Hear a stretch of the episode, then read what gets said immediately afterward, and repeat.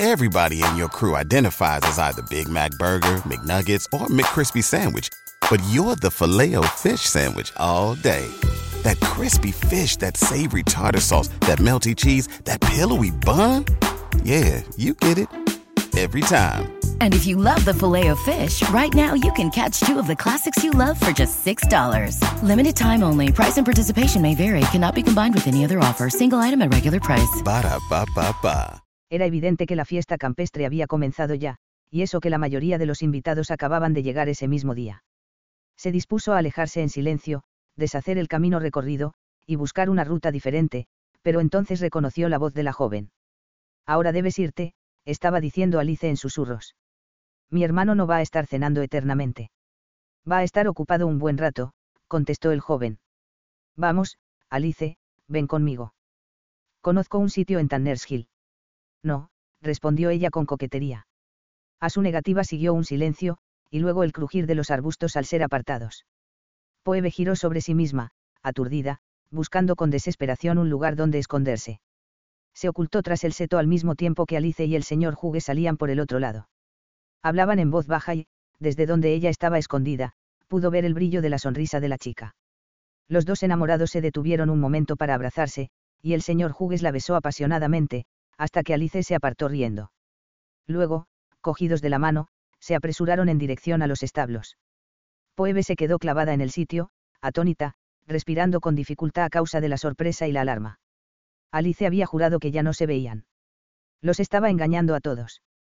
La ironía era evidente, Poebe no podía criticar a Alice cuando ella también estaba manteniendo un engaño. Toda su existencia era una mentira. Salió de entre los arbustos y dio media vuelta, caminando en dirección contraria a la que ellos habían tomado. Sus pensamientos eran un caos, todo lo que creía saber sobre sí misma estaba repentinamente en entredicho.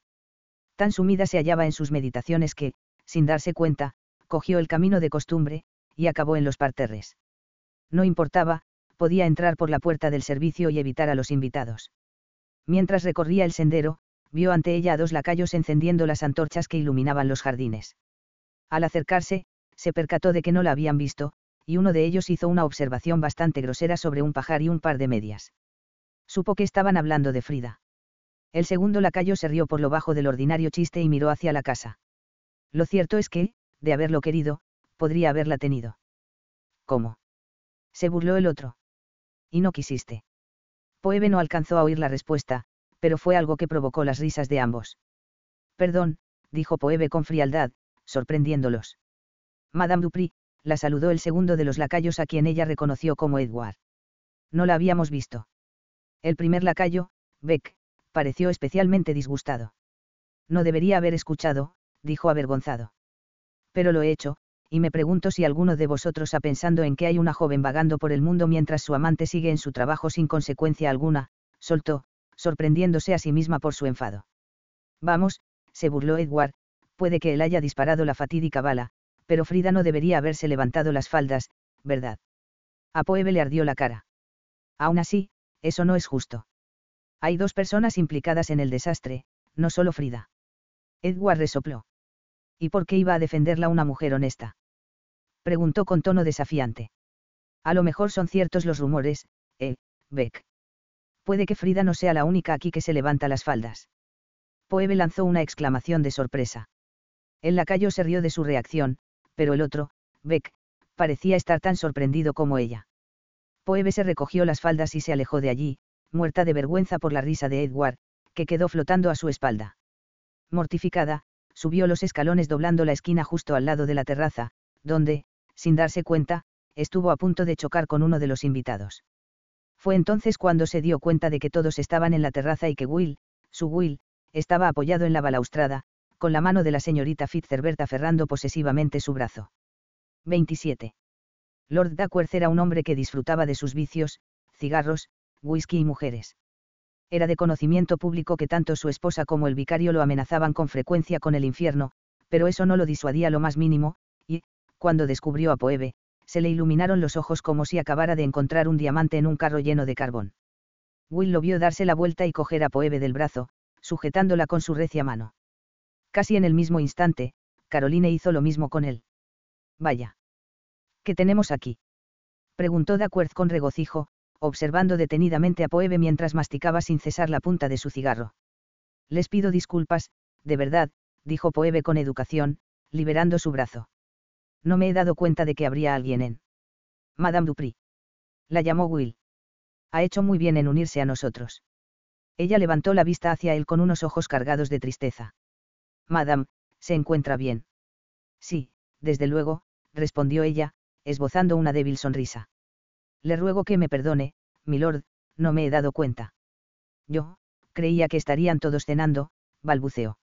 Todavía hace demasiado calor para comer. Afortunadamente, ya que de lo contrario no la habríamos visto, intervino Dackworth, sonriendo ante el escote de Poebe al tiempo que le asía la mano y se la apretaba con fuerza. Permita que la acompañe hasta la terraza. No, de verdad, no se moleste. Insisto, dijo él, mirando su boca.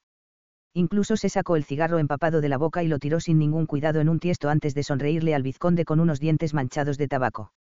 ¿A quién nos estaba escondiendo, Samarfield? preguntó. No recuerdo que me hayan presentado a esta joven tan encantadora. Claro que no se la han presentado, milord, porque usted no necesita ningún vestido, intervino Caroline con voz melosa. Will casi se había olvidado de que la tenía al lado. La mano que sostiene con tanto afecto, pertenece a una costurera, añadió ella. Ah, la modista. exclamó Dackworth como si eso lo complaciera. Dedicó una amplia sonrisa al pecho de Poebe. Es un tesoro. Por Dios, Dackworth, si va a acompañarla, tenga la amabilidad de hacerlo ya, dijo Samarfield con severidad. No, de verdad, yo no. Intentó negarse ella de nuevo. Ya oído al anfitrión, la interrumpió Dackworth alegremente, procediendo a acompañar a una poco dispuesta Poebe, mientras subía los escalones. Esta le dirigió a Will una triste mirada cuando llegaron a la terraza, y a él le dio la sensación de que, en aquel momento, ella hubiera preferido estar en cualquier parte menos allí. Veamos, Summerfield, ¿por qué ha estado ocultando a la modista? Preguntó Dackworth jovial. De haber sabido que tenía una bajo su techo, seguro que le habría encargado la ropa de Lady Dackworth. Permítame que haga las presentaciones, Lord Dackworth, dijo el vizconde con calma, mirando de forma significativa la mano con que sujetaba a Poebe. Madame Dupri, puedo presentarle a Lord Dackworth. Encantada. El hombre soltó el brazo de Poebe, pero le costaba apartar los ojos de ella. Por supuesto que no podía, era una mujer hermosa y, a la luz del atardecer se la veía preciosa. ¿De dónde procede usted, Madame Dupri? Preguntó Dackworth, cogiéndose las manos a la espalda. Me gustaría encargar un nuevo guardarropa para mi esposa. Por desgracia, lo cortó su señoría, en estos momentos, Madame está contratada en exclusiva. Sí. Preguntó Dackworth con evidente decepción. Así es, milord. Y cuando haya terminado aquí, estoy comprometida en otra parte. No miró a Will, de modo que no vio qué efecto le habían causado sus palabras. Dijo que en Londres, ¿verdad? Preguntó Caroline con calma. Sí, en Londres, confirmó Poebe mirándola. Will no quería que se lo recordaran. Madame Dupri, no queremos entretenerla. Gracias, se apresuró a decir ella. Lo dejó con sus invitados. Y se alejó, haciendo una educada reverencia. Pero Dackworth era de otra opinión.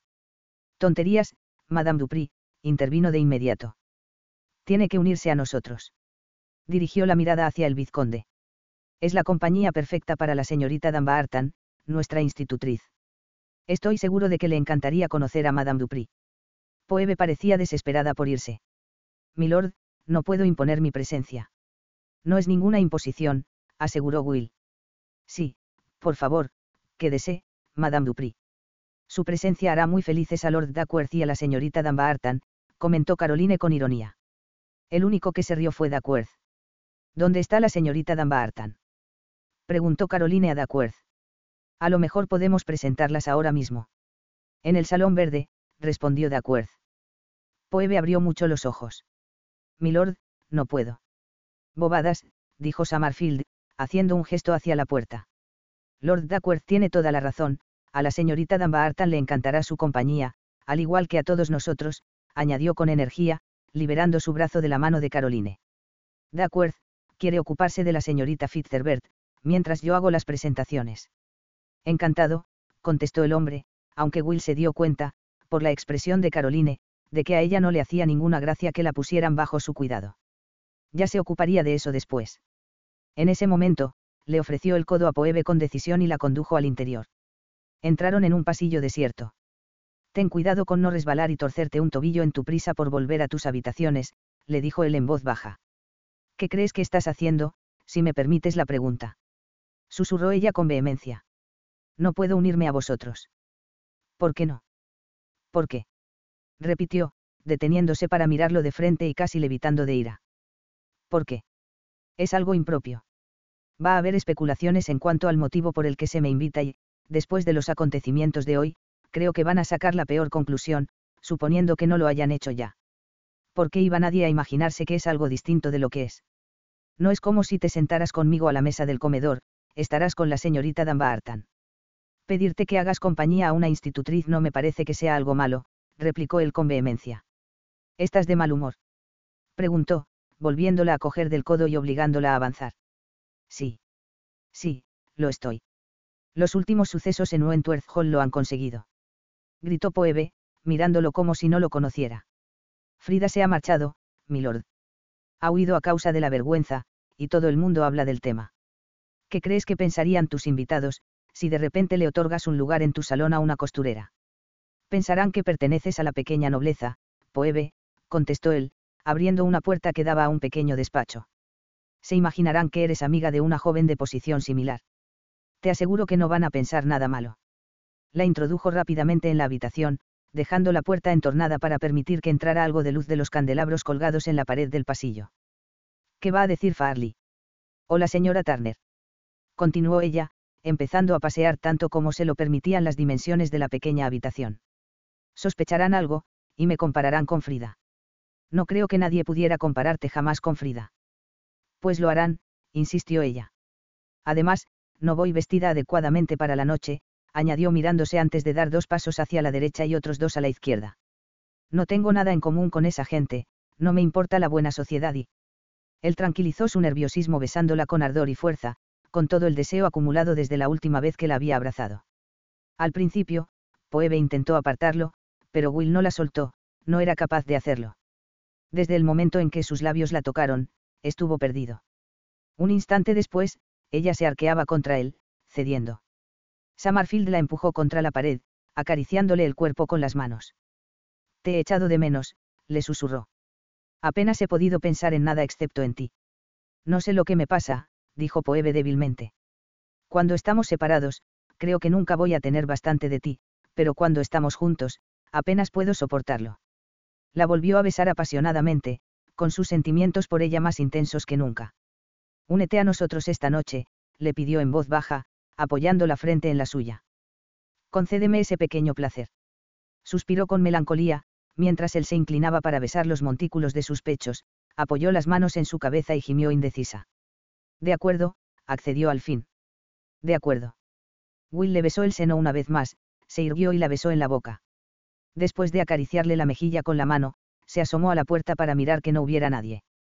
Cuando estuvo seguro, le indicó con un gesto que se uniera a él, y juntos se encaminaron hacia el salón verde, Poebe con la cabeza agachada y Will con el corazón desbocado.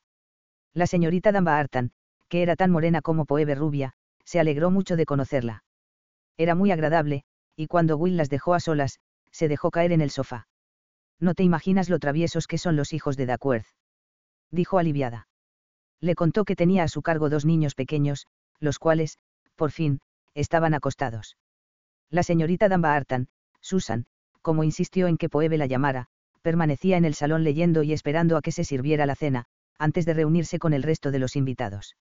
Entabló con Poebe una animada conversación, y ésta se dio cuenta enseguida de que Susan Dunbarton le gustaba mucho. Era de Manchester, hija menor de un procurador, y ansiaba vivir en Londres. Cuando más tarde apareció el señor Farley, y les indicó que podían unirse a los demás, Susan se cogió del brazo de Poebe y juntas se enfrentaron al grupo de aristócratas. Y, por sorprendente que fuera, Poebe no vio las miradas de desdén que esperaba encontrar, ni miradas de envidia por parte de las mujeres, ni miradas lascivas por parte de los hombres. A excepción de Duckworth y de la señorita Fitzherbert, las personas a las que conoció fueron todas muy agradables. La noche resultó amena. No tenía la artificiosidad de las veladas similares en Mayfair, nadie buscaba la forma de ver y ser visto por los pares más importantes presentes en la estancia. No había corrillos de gente susurrando, ni sonrisas satisfechas por encima de las copas de vino. Aquella gente parecía disfrutar de verdad de la compañía de los demás, y no les preocupaba en absoluto quién era quién en cuanto a jerarquía. Hasta los jóvenes de Arby parecían estar bastante a gusto. Alice, a pesar de su cita, se mostraba muy cortés, incluso después de descubrir su presencia en la cena. Jane era el torbellino de costumbre, pero se refrenaba un tanto, debido, según creyó Poebe, a los dos atractivos jóvenes que tenía sentados a ambos lados. Joshua charlaba con la señorita Fitzherbert en un extremo de la habitación, y Roger dirigía una ruidosa partida de Beast. Susan era una compañera muy divertida. Comentó que a Lord Duckworth le sentaba bien el nombre, teniendo en cuenta el desafortunado parecido de su boca con la de un pato. Y se quejó de que era un bailarín terrible, con pezuñas de vaca. Poebe se rió de buena gana. De haber estado en Londres, se hubiera contenido, procurando no hablar con ningún caballero durante demasiado tiempo, y teniendo mucho más cuidado en las conversaciones con las mujeres también se dio cuenta de que la compañía de Will estaba muy solicitada. Sin embargo, él parecía estar muy a gusto y pendiente de su familia. Viéndolos allí, nadie podría sospechar jamás los problemas que asediaban a los Darby. Según observó Poebe, Lord Summerfield era un miembro muy respetado en la comunidad. Era el señor del condado y, a pesar de los trastornos por los que había pasado la familia, se lo tenía en gran consideración. Más de una damita que tenía la esperanza de vivir en Wentworth Hall como señora de la casa lo miraba con ojos brillantes, se ruborizaba cuando él le sonreía y emitía risitas tontas cuando le hablaba. Y Will.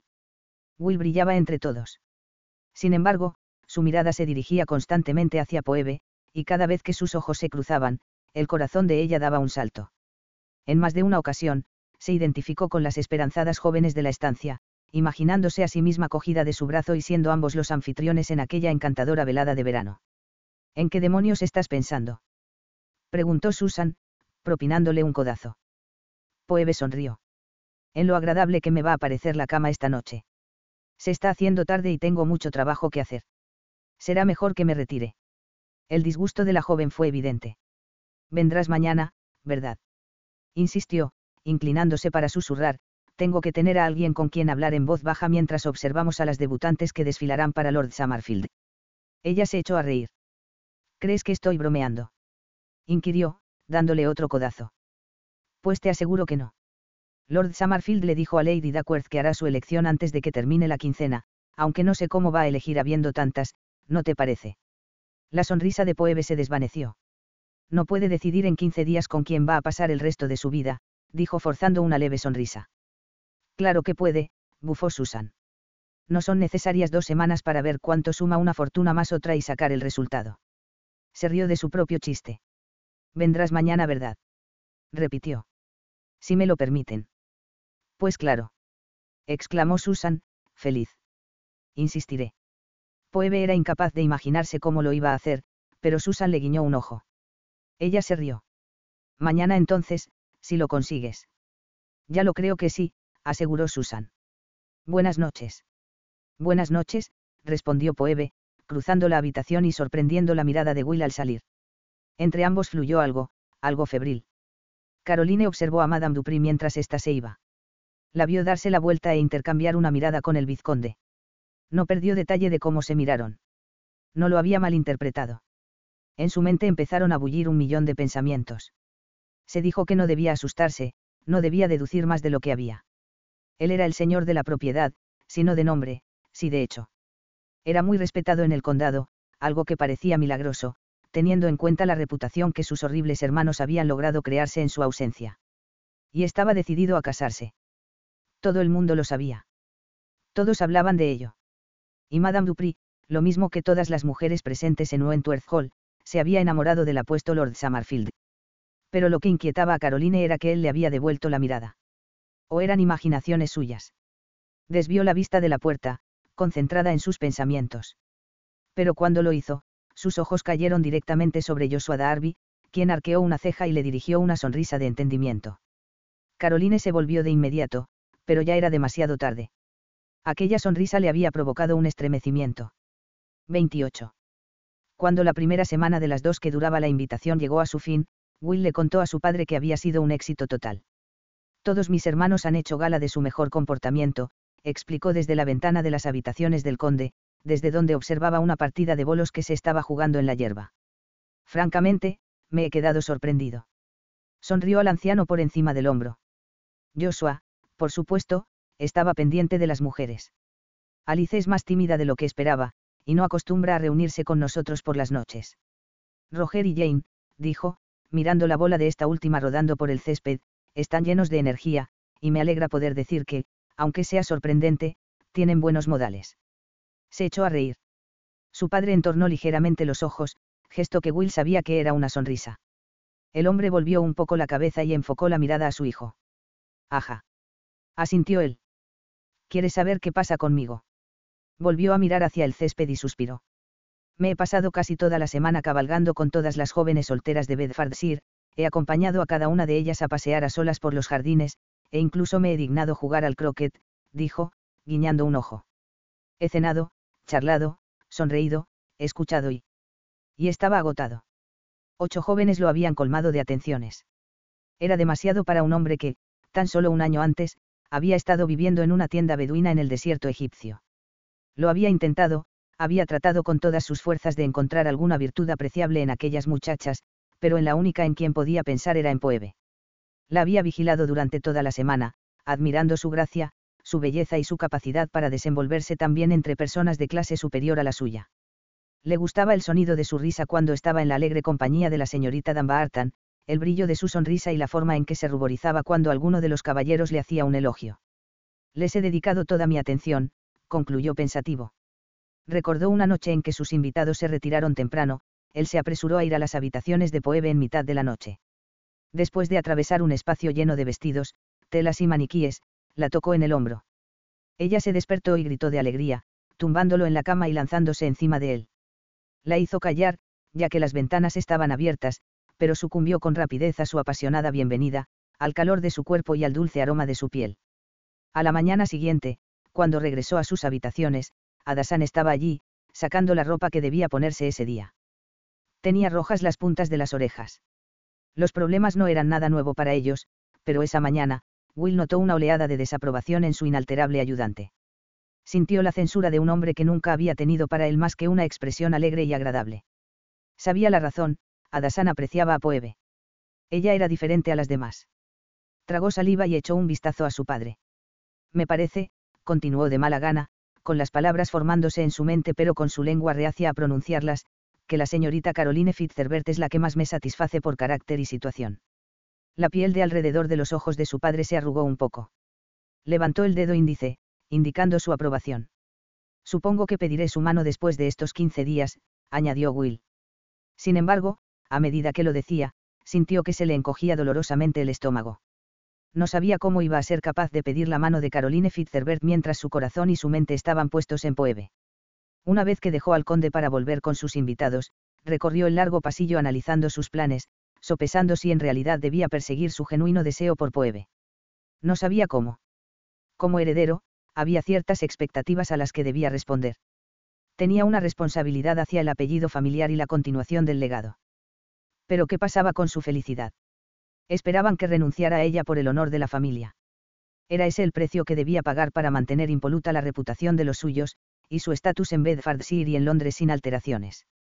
No conocía la respuesta a esas preguntas, pero comprendió una cosa, amaba a Poebe. La amaba como nunca antes había amado.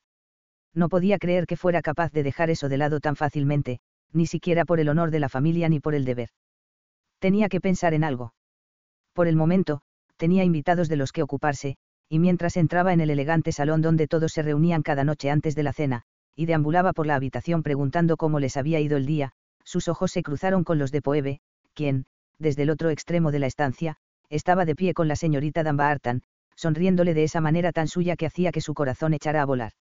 El vuelo, sin embargo, fue efímero, porque la señora Fitzherbert y Caroline le salieron al paso. Lord Summerfield, tengo que darle las gracias por ese encantador paseo por el campo de esta tarde. Sabe, considero que tomar el aire es muy importante para la salud, declaró la señora Fitzherbert. Ha sido un placer, respondió el vizconde, volviendo a mirar a Poebe por encima del hombro de la mujer. Ella se había alejado, y estaba escuchando a la señorita Dunbarton. El aire le ha venido muy bien a Caroline. ¿No le parece que tiene un aspecto más fresco? Will miró a la joven. Esta sonrió con gracia, y él trató de invocar los sentimientos que cualquier hombre debería experimentar por una mujer con la que estaba planeando en pasar el resto de su vida, pero no logró sentir nada. Por alguna razón, se acordó de cuando era un adolescente. Nunca le había tenido miedo al mundo ni a la gente, ni al lugar que ocupaba. Estaba lleno de pasión por los viajes y su amor por la aventura le venía de tan lejos como podía recordar. Quería verlo y hacerlo todo. Tenía un atlas en el cual estaban cuidadosamente señalados todos los lugares que tenían intenciones de conocer. A lo único que le tenía miedo por aquel entonces era al aburrimiento, haberse atrapado en un punto muerto. Y ahora, al mirar a Caroline, notó que ya estaba ahí, que había andado por una tabla hacia un frío mar de tedio. Que estaba a punto de dirigirse exactamente hacia el lugar donde jamás había querido estar. Cierto, tiene buen aspecto, contestó con educación. Caroline se ruborizó y le dirigió una significativa sonrisa. Gracias, milord, dijo cortésmente. Es muy amable por su parte decirlo. Vamos, intervino otra voz de hombre, el aspecto de la señorita Fitzherbert siempre es maravilloso, haya tomado el aire o no. Will se volvió sorprendido y vio a Joshua a su lado, sonriéndole a Caroline educadamente. Muy bien dicho, Joshua, asintió su hermano. El joven no le dirigió ni una mirada. Puede que a la señorita Fitzherbert le apetezca dar un paseo por la terraza. Esta noche hay una hermosa puesta de sol, dijo, ofreciéndole el brazo. Aquello era una afrenta pasmosa hacia Will. Y, además, evidente. La señora Fitzherbert se puso nerviosa como una gallina clueca, y el rubor de Caroline se hizo de repente más intenso. Miró al vizconde, como si esperara que él lo impidiera, pero él no podía hacerlo sin herir a su hermano, de modo que se apartó. Por supuesto, accedió, mirando a Joshua con curiosidad. Señorita Fitzherbert, no debería privarse de un placer así. Caroline abrió ligeramente los ojos. Echó una mirada a Joshua, luego a su madre y, de mala gana, apoyó la mano en el brazo del joven Darby. Will no podía reprochárselo, teniendo en cuenta la reputación de él, lo más probable era que temiera por su virginidad.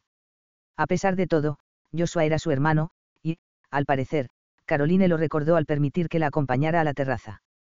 Vaya. exclamó la señora Fitzherbert cuando ambos hubieron salido. Vaya. repitió. ¿Quiere que le traiga una copa de vino, señora Fitzherbert? Le preguntó su señoría. No, gracias, milord. El vino no me sienta bien, se disculpó, dirigiéndose hacia un par de damas que tomaban té.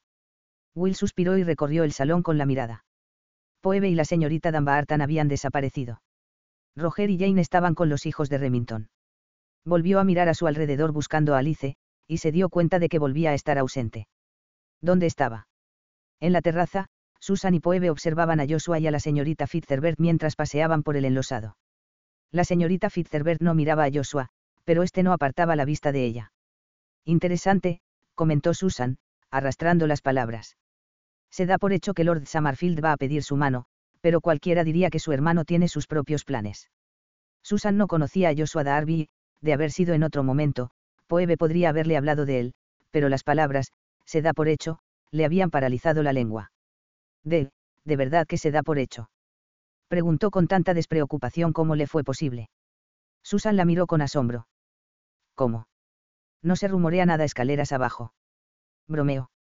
No hay especulaciones entre los criados. Qué discretos sois aquí. En Merriton sería el único tema de conversación. Las amantes de su señoría ayudan a desatar la lengua. Poebe se ruborizó y Susan se echó a reír. De verdad, eres tan dulce. Le dijo a Poebe. En Londres debes llevar una vida muy tranquila. Aislada de la sociedad, más bien. Supongo que así es, contestó Poebe. Susan volvió a mirar a Joshua y a la señorita Fitzherbert, quienes se habían detenido al borde de la terraza para mirar los jardines. Entonces te lo voy a contar todo, Poebe Dupri. Sí, querida, se da por hecho que va a pedir su mano y, en mi opinión, no va a tardar en hacerlo. Le sonrió a su amiga. No hay motivo para dejar que una docena de aspirantes sigan manteniendo las esperanzas, ¿no crees? Ella notó cómo la sangre abandonaba su cuerpo. Pero, pero aquí hay muchas debutantes. ¿Qué pasa con la señorita Williams? Su padre tiene deudas, respondió Susan al instante, sacudiendo la cabeza como si la sola idea de casarse con alguien endeudado fuera desagradable. Y Lady Elizabeth Frederick. Desde luego, su familia es de lo más adecuada. Pero ella es tan tímida como un ratón de iglesia. Un hombre tan atractivo y, la joven hizo una pausa para coger aliento, lleno de vida como Lord Summerfield necesita una mujer fuerte, ¿no estás de acuerdo? Sí, respondió ella de mal humor. Luego está la señorita Pratt, añadió Susan, pensativa. A mí personalmente me gusta mucho. Pero tengo entendido que su fortuna no es la adecuada. ¿Y la señorita Fitzherbert? Preguntó. No cabe duda de que tiene dinero suficiente, contestó Susan. Pero ella no es nada del otro mundo, ¿a qué no? Aunque me temo que eso carece de importancia en este tipo de matrimonios. A Poebe le dio la sensación de que se estaba quedando sin aliento, le flaqueaban las piernas y se apoyó en la pared para sujetarse. La institutriz la miró con curiosidad y lo comprendió todo. Le rodeó los hombros con un brazo. Es muy guapo, dijo con dulzura. La belleza y el espíritu aventurero provocan las más ardientes fantasías en las mujeres. Y, guiñándole un ojo, se alejó con ella de Joshua y la señorita Fitzherbert. ¿Cuáles son tus deseos? Eres joven y viuda, seguro que esperas volver a casarte. Poebe parpadeó. Sí, eso espero, dijo. Me gustaría tener hijos. Un montón, en realidad. Susan se rió. Los niños de acuerdo no te han hecho cambiar de idea. Ella sacudió la cabeza con una sonrisa. Bueno. La joven le tocó el brazo con la mano. ¿Tienes alguna expectativa? Volvió a pensar en Will y la pregunta la hizo sentirse enferma. Sacudió la cabeza y desvió la mirada. No, lo cierto es que no, contestó. Notaba que los ojos se le estaban llenando de lágrimas y las contuvo. ¿Y tú? Le preguntó a su vez a la otra con el tono de voz más alegre que pudo. Susan lanzó un resoplido. Lord Duckworth me tiene preparado a su buen amigo el señor Winston, un viejo y aburrido soltero que lee libros aburridos y que es lo bastante mayor como para ser mi padre y tan ancho como para ahogarme. Poebe se echó a reír. Lo digo en serio. Cuando lo rechace, voy a tener que buscarme otro empleo, porque su señoría está muy entusiasmado con la idea. Poebe sonrió, pero no pudo evitar volver a mirar a Joshua y a la señorita Fitzherbert. Tengo que decirte que el vestido que llevaba Lady Jane anoche es la cosa más exquisita que he visto nunca, dijo la institutriz, intentando distraerla. Y, aunque Poebe consiguió seguir con esa ligera conversación, sentía como si su corazón estuviera suspendido en su pecho, colgando de un hilo. Su sueño, su aventura, estaba llegando al final. Esa misma tarde había terminado el último de los vestidos que le habían encargado. No tenía ya ningún motivo para seguir allí. Lord Summerfield no tardaría en pedir la mano de Caroline Fitzherbert, y Madame Dupri volvería a Londres, donde desaparecería y sería enterrada junto con los recuerdos de Poebe de ese extraordinario verano. Otra cosa no era posible. A no ser que confesara su engaño. A la mañana siguiente, Poebe se despertó con los pájaros, y mientras estaba recogiendo sus cosas de coser, apareció Adasan. Buenos días, Adasan, lo saludó con una sonrisa. Se ha levantado pronto esta mañana. Así es, dijo él, metiéndose la mano en el bolsillo y sacando un mensaje doblado. Ella los miró, primero al hombre y luego la nota. Tengo que contestar. Preguntó rápidamente, cogiéndola. No, madame. Hizo un saludo y se fue. Poebe se acercó a la ventana y abrió la carta. El domingo al amanecer, detrás de los establos. Era lo único que ponía. La miró fijamente, recorriendo con el dedo cada uno de los firmes trazos de la pluma. Era cuestión de horas. Solo tenía que esperar dos días para volver a estar entre sus brazos. Unas voces en el pasillo la sacaron de su ensimismamiento, y se apresuró a guardarse el mensaje en el bolsillo. Señor Farley, le aseguro que sé exactamente qué habitaciones. Poebe se quedó boquiabierta al ver entrar a la señora Ramsey en el taller, seguida del mayordomo, quien la miró encogiéndose de hombros con simpatía. Madame Dupri. exclamó la señora Ramsey mientras se quitaba el sombrero.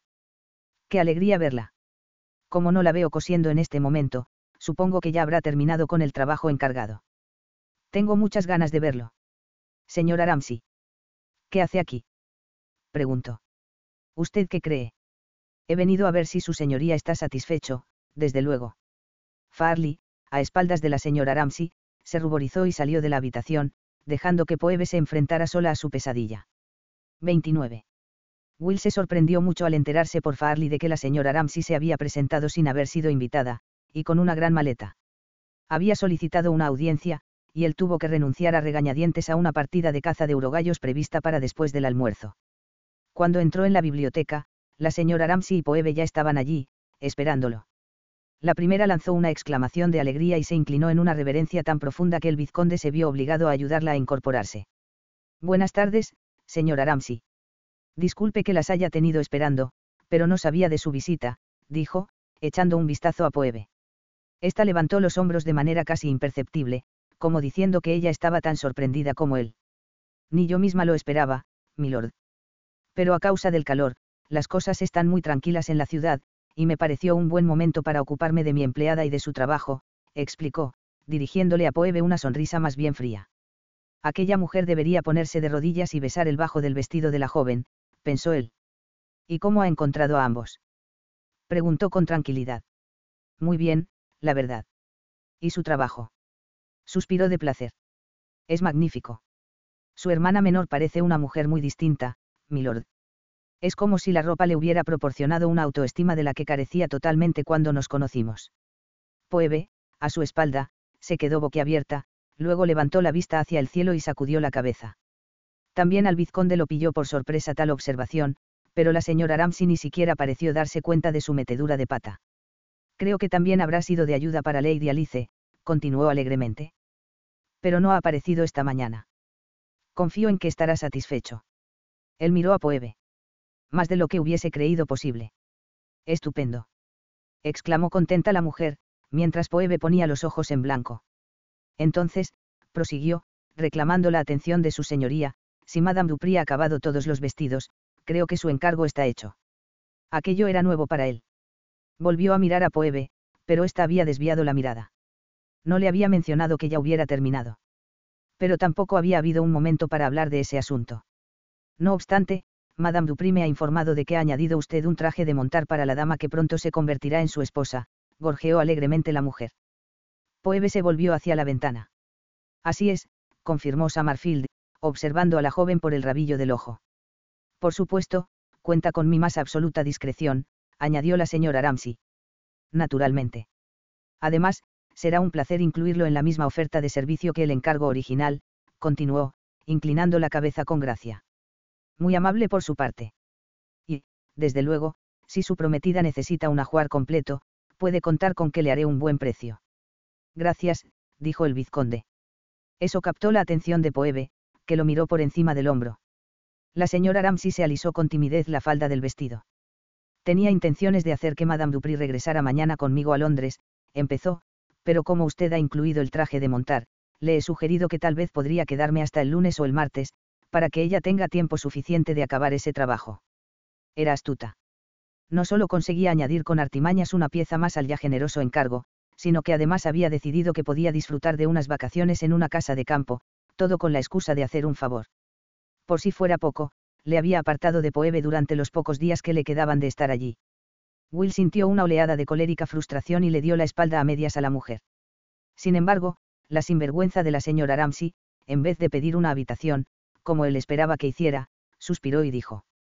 Por desgracia, no sabía que también le había pedido a Madame Dupri que confeccionara los dominós de la familia. Eso tardará bastante más. El vizconde parpadeó. En el rostro de Poebe apareció la insinuación de una sonrisa cuando se encaminó hacia una estantería para examinar los libros que allí había. Perdón. Los dominós, repitió la señora Ramsey, haciendo un gesto alrededor de su cabeza.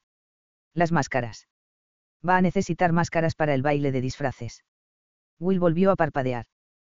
Poebe carraspeó. Se puso de puntillas, con las manos cogidas a la espalda, y volvió a bajar. Delante de ella, la señora Ramsey miraba a su señoría con curiosidad. Encargó los dominós, ¿no es así, milord? Sí, desde luego, se apresuró a responder él. Tan solo la sugerencia de celebrar un baile de disfraces le iba a causar un ataque a Farley, pero no iba a permitir que aquella mujer pensara que algo no iba bien. Una idea magnífica, milord. Los disfraces están muy de moda en Londres. Ahora las mejores tiendas disponen de máscaras. Es muy acertado introducirlo entre la gente del campo, comentó la señora Ramsey con una radiante sonrisa. Con esas piezas adicionales, creo que Madame Dupri va a necesitar una semana más para terminar su trabajo. Lamentablemente, yo no puedo estar alejada de Londres durante tanto tiempo. Gracias a Dios. Naturalmente, eso significaría estar demasiado tiempo lejos de su tienda, afirmó él. Cierto. Dentro de 15 días, creo que se va a producir una verdadera avalancha para preparar la pequeña temporada. Por lo tanto, tomaré la diligencia del lunes en dirección a Londres. Hasta entonces, compartiré los espaciosos aposentos de Madame Dupri. Es decir, si está de acuerdo. Maldición. Will intentó sonreír. Tiene que reunirse con nosotros para cenar, señora Ramsey, dijo a regañadientes. Oh. exclamó la mujer con la cara radiante de placer. Me encantaría, gracias. Lord Summerfield miró a Poebe, quien lo estaba mirando otra vez con expresión cargada de impotencia. ¿Hay algo más? preguntó el vizconde. Sí. Contestó rápidamente la señora Ramsey. Hay un último detalle sin importancia. Me he tomado la libertad de preparar la factura de los vestidos y los adornos. Se me ocurrió que, ya que estaba aquí. Sacó un papel de su pequeño bolso y se lo entregó. La mujer era lista. Sí, gracias. Will cogió el papel y lo desdobló. Enarcó ligeramente las cejas al ver el precio desorbitado que había añadido por los dominós y el traje de montar que él sabía que no había encargado. Lo volvió a doblar, se lo metió en el bolsillo de la levita y sonrió a la señora Ramsey. Algo más. No se me ocurriría apartarle de sus invitados ni un segundo más, respondió la mujer tendiendo la mano. Un pagaré bancario estará bien para el pago. Muy bien, respondió él, estrechándole la mano. Buenas tardes. Miró a Poebe y se fue. Cuando hubieran terminado aquellos 15 días de diversiones, Summerfield le escribiría a Lord Midleton para decirle que, en su opinión, había mujeres, como la venerable señora Ramsey, que no necesitaban de la protección del Parlamento para buscarse la vida. Que eran expertas en cuidar de sí mismas. La inoportuna compañera de cama de Poebe roncaba como un toro, de modo que, la mañana del sábado, la joven se levantó muy temprano. Lo cierto era que, probablemente, tampoco hubiera dormido mucho más aunque la señora Ramsey hubiera estado en Londres, que era donde debería haberse quedado. Poebe tenía muchas cosas que pensar. Evidentemente, la más importante de ellas era la carta que había recibido de Ava, por cortesía de la señora Ramsey, quien a punto estuvo de olvidarse de entregársela. Dicha carta le había provocado un momento de desesperada incertidumbre. Fue entonces cuando se inventó lo del baile de disfraces. En la misiva, su hermana la urgía a volver a Londres cuanto antes, ya que había sucedido algo extraordinario, al parecer, Lady Purnam se dirigía hacia Wentworth Hall para el baile de Summerfield, en compañía de Lady Haaland. Lady Purnam había sido la mejor amiga de su madre y, tras el desafortunado fallecimiento de ésta, se había autodesignado dispensadora de maternales consejos para Ava, Greer y Poebe. Daba igual que las tres jóvenes no buscaran ni prestaran especial atención a esos consejos, Lady Purnam estaba decidida a dárselos de todos modos. Otra cosa que habían aprendido sobre la mujer en los años transcurridos desde la muerte de su madre, aparte de sus buenas y decididas intenciones, era que carecía de discreción. Si se encontraba allí con Poebe, nadie sabía lo que sería capaz de hacer, pero seguro que no se podía confiar en que llevara el asunto con prudencia. Lo que decía Ava con trazo firme y apresurado era. Sal de Wentworth Hall inmediatamente. Si Lady P te descubre allí, quién sabe el jaleo que puede armar. Va a causar infinitos problemas, que es una de las razones por las que insistí en que no llevaras a cabo ese ridículo plan. Tienes que irte de ahí, querida. Tienes que acabar con esa fantasía de una vez. A Poebe le preocupaba tanto como a su hermana la noticia de que Lady Purnam iba a llegar, pero con la señora Ramsey observándola, no se le ocurría nada más que hacer. Se sentía como si todo se moviera sin control. Si se marchaba con la señora Ramsey, jamás tendría oportunidad de hablar con Will. Era incapaz de decidirse a dejarlo de esa manera y tan pronto. Por eso se inventó la precipitada excusa del baile de máscaras, a pesar del miedo que tenía de que Lady Purnam la descubriera. Pero estaba en un terrible dilema consigo misma y su maldita identidad, lo cual la llevó a una sola conclusión, tenía que decirle la verdad a Will antes de que llegara Lady Purnam. Pero cuándo y cómo. Y si eso no hubiera sido suficiente para mantenerla despierta, seguro que lo habría hecho la discusión a voces que llegaba por el conducto de la chimenea. Necesitaba un té, de manera que se dirigió a la cocina.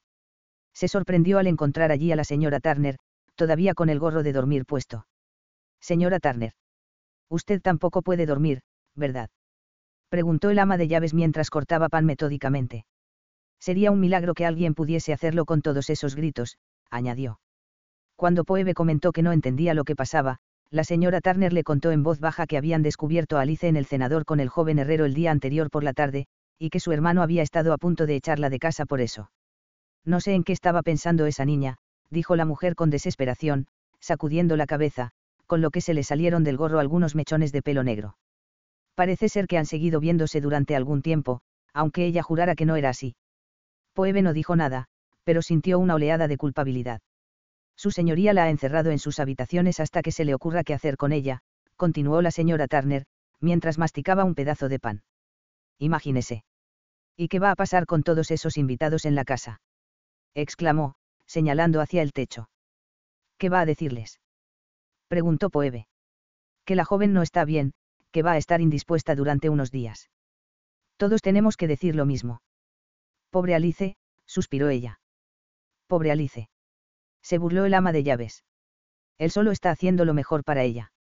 Justo la semana pasada había ese maldito individuo en Greenhill, coqueteando con Maal y Fabian. ¿Con quién? Una camarera de la taberna, explicó la señora Turner. Todo el mundo sabe que son amantes. Es un condenado gallo. Picotea a todas las gallinas que puede y luego alardea de ello. Poebe tragó saliva con fuerza al oír tan desagradable información. Yo creía de verdad, pensaba que el señor Hughes amaba a Alice, comentó pensativa. Amarla. Bufó la mujer ante su té. Tiene usted una idea muy imaginativa sobre el amor, Madame Dupri. Eso era decir poco. El buen Dios sabía que eso era en lo único que pensaba últimamente. De cualquier modo, Poebe compadecía a Alice. Sabía lo que era estar enamorada de un hombre al que no podía tener. Lo sentía tanto por la chica que, al anochecer, cuando la señora Turner bajó a cenar, se fue a visitarla. Llamó suavemente a la puerta y Alice contestó con un escueto. Adelante. Miró a su alrededor desde el umbral y la vio sentada ante el escritorio, escribiendo con furia. Apenas miró a Poebe. Vaya. Incluso la gran modista de Londres ha venido a burlarse de la prisionera, dijo con acritud. No he venido a burlarme, contestó ella, he venido a ofrecerte mi, mi. Al ver que no encontraba la palabra apropiada, Alice alzó la vista con algo de desdén. Pésame. Consejo. ¿Qué puedes ofrecerme tú? Simpatía, respondió, ignorando su amargura. Mi más profunda simpatía. ¿Por qué iba yo a querer tu simpatía, Poebe? qué entiendo lo que sientes por el señor Jugues. qué sé lo que es amar a alguien a quien no puedes tener. De verdad. La chica levantó la barbilla y volvió a escribir. ¿Y a quién amas que no puedas tener? A mi hermano. Poebe se quedó boquiabierta. Alice bufó. No me mires tan sorprendida. Todo el mundo lo sabe. Alice, te aseguro. Por favor, no te molestes en intentar engañarme, la interrumpió con un rápido movimiento de la muñeca. No me importa nada. Por un momento, se quedó sin respiración, se dejó caer en el borde de la cama de Alice y apoyó las manos en las rodillas. Con franqueza, Poebe, dijo la joven con una fría sonrisa, debes de ser muy ingenua si pensabas que podías liarte con mi hermano y que nadie se iba a enterar. Deberías saber que aquí todos están pendientes de sus movimientos. Al parecer, era más inocente de lo que creía. Ava y Greer tenían razón, se lo habían advertido muchas veces verían reforzada su idea si sabían hasta qué punto se había comprometido. No te desanimes tanto, dijo Alice al tiempo que introducía la pluma en el tintero. Tú al menos vas a irte pronto. Sí, respondió ella, sorprendida por lo débil que sonó su voz. Yo, en cambio, tengo que agonizar en este desdichado lugar el resto de mi vida. Es una crueldad que cosas como el linaje y el dinero sean entre la buena sociedad más importantes para un matrimonio que la compatibilidad y las emociones, dijo Poebe con tono abatido. Y yo, sé lo mucho que quieres al señor Hughes, Alice. Solo quería ofrecerte mi amistad. Muy bien, pues ya me la has ofrecido, contestó la otra, aireando la carta, de modo que ahora puedes volver a tus agujas e hilos, porque la verdad es que tengo bastantes cartas que escribir. Alice. No, la interrumpió fulminándola con la mirada. No voy a escuchar consejos precisamente tuyos. Poebe se tragó la decepción y la tristeza y se obligó a ponerse en pie. Algún día te vas a arrepentir de tu comportamiento, dijo en voz baja. Algún día vas a necesitar una amiga de verdad. Si alguna vez necesito una amiga, no serás tú, masculló Alice con indiferencia. Sin embargo, Poebe percibió el rubor en sus mejillas y su cuello, la reveladora hinchazón alrededor de sus ojos que indicaba que había estado llorando. En vez de salir de la habitación como debería haber hecho, se acercó a donde estaba sentada la joven y le puso una mano en el hombro. Alice no se apartó, Poebe le apretó el hombro con afecto y se fue, dejándola con sus propios demonios. 30.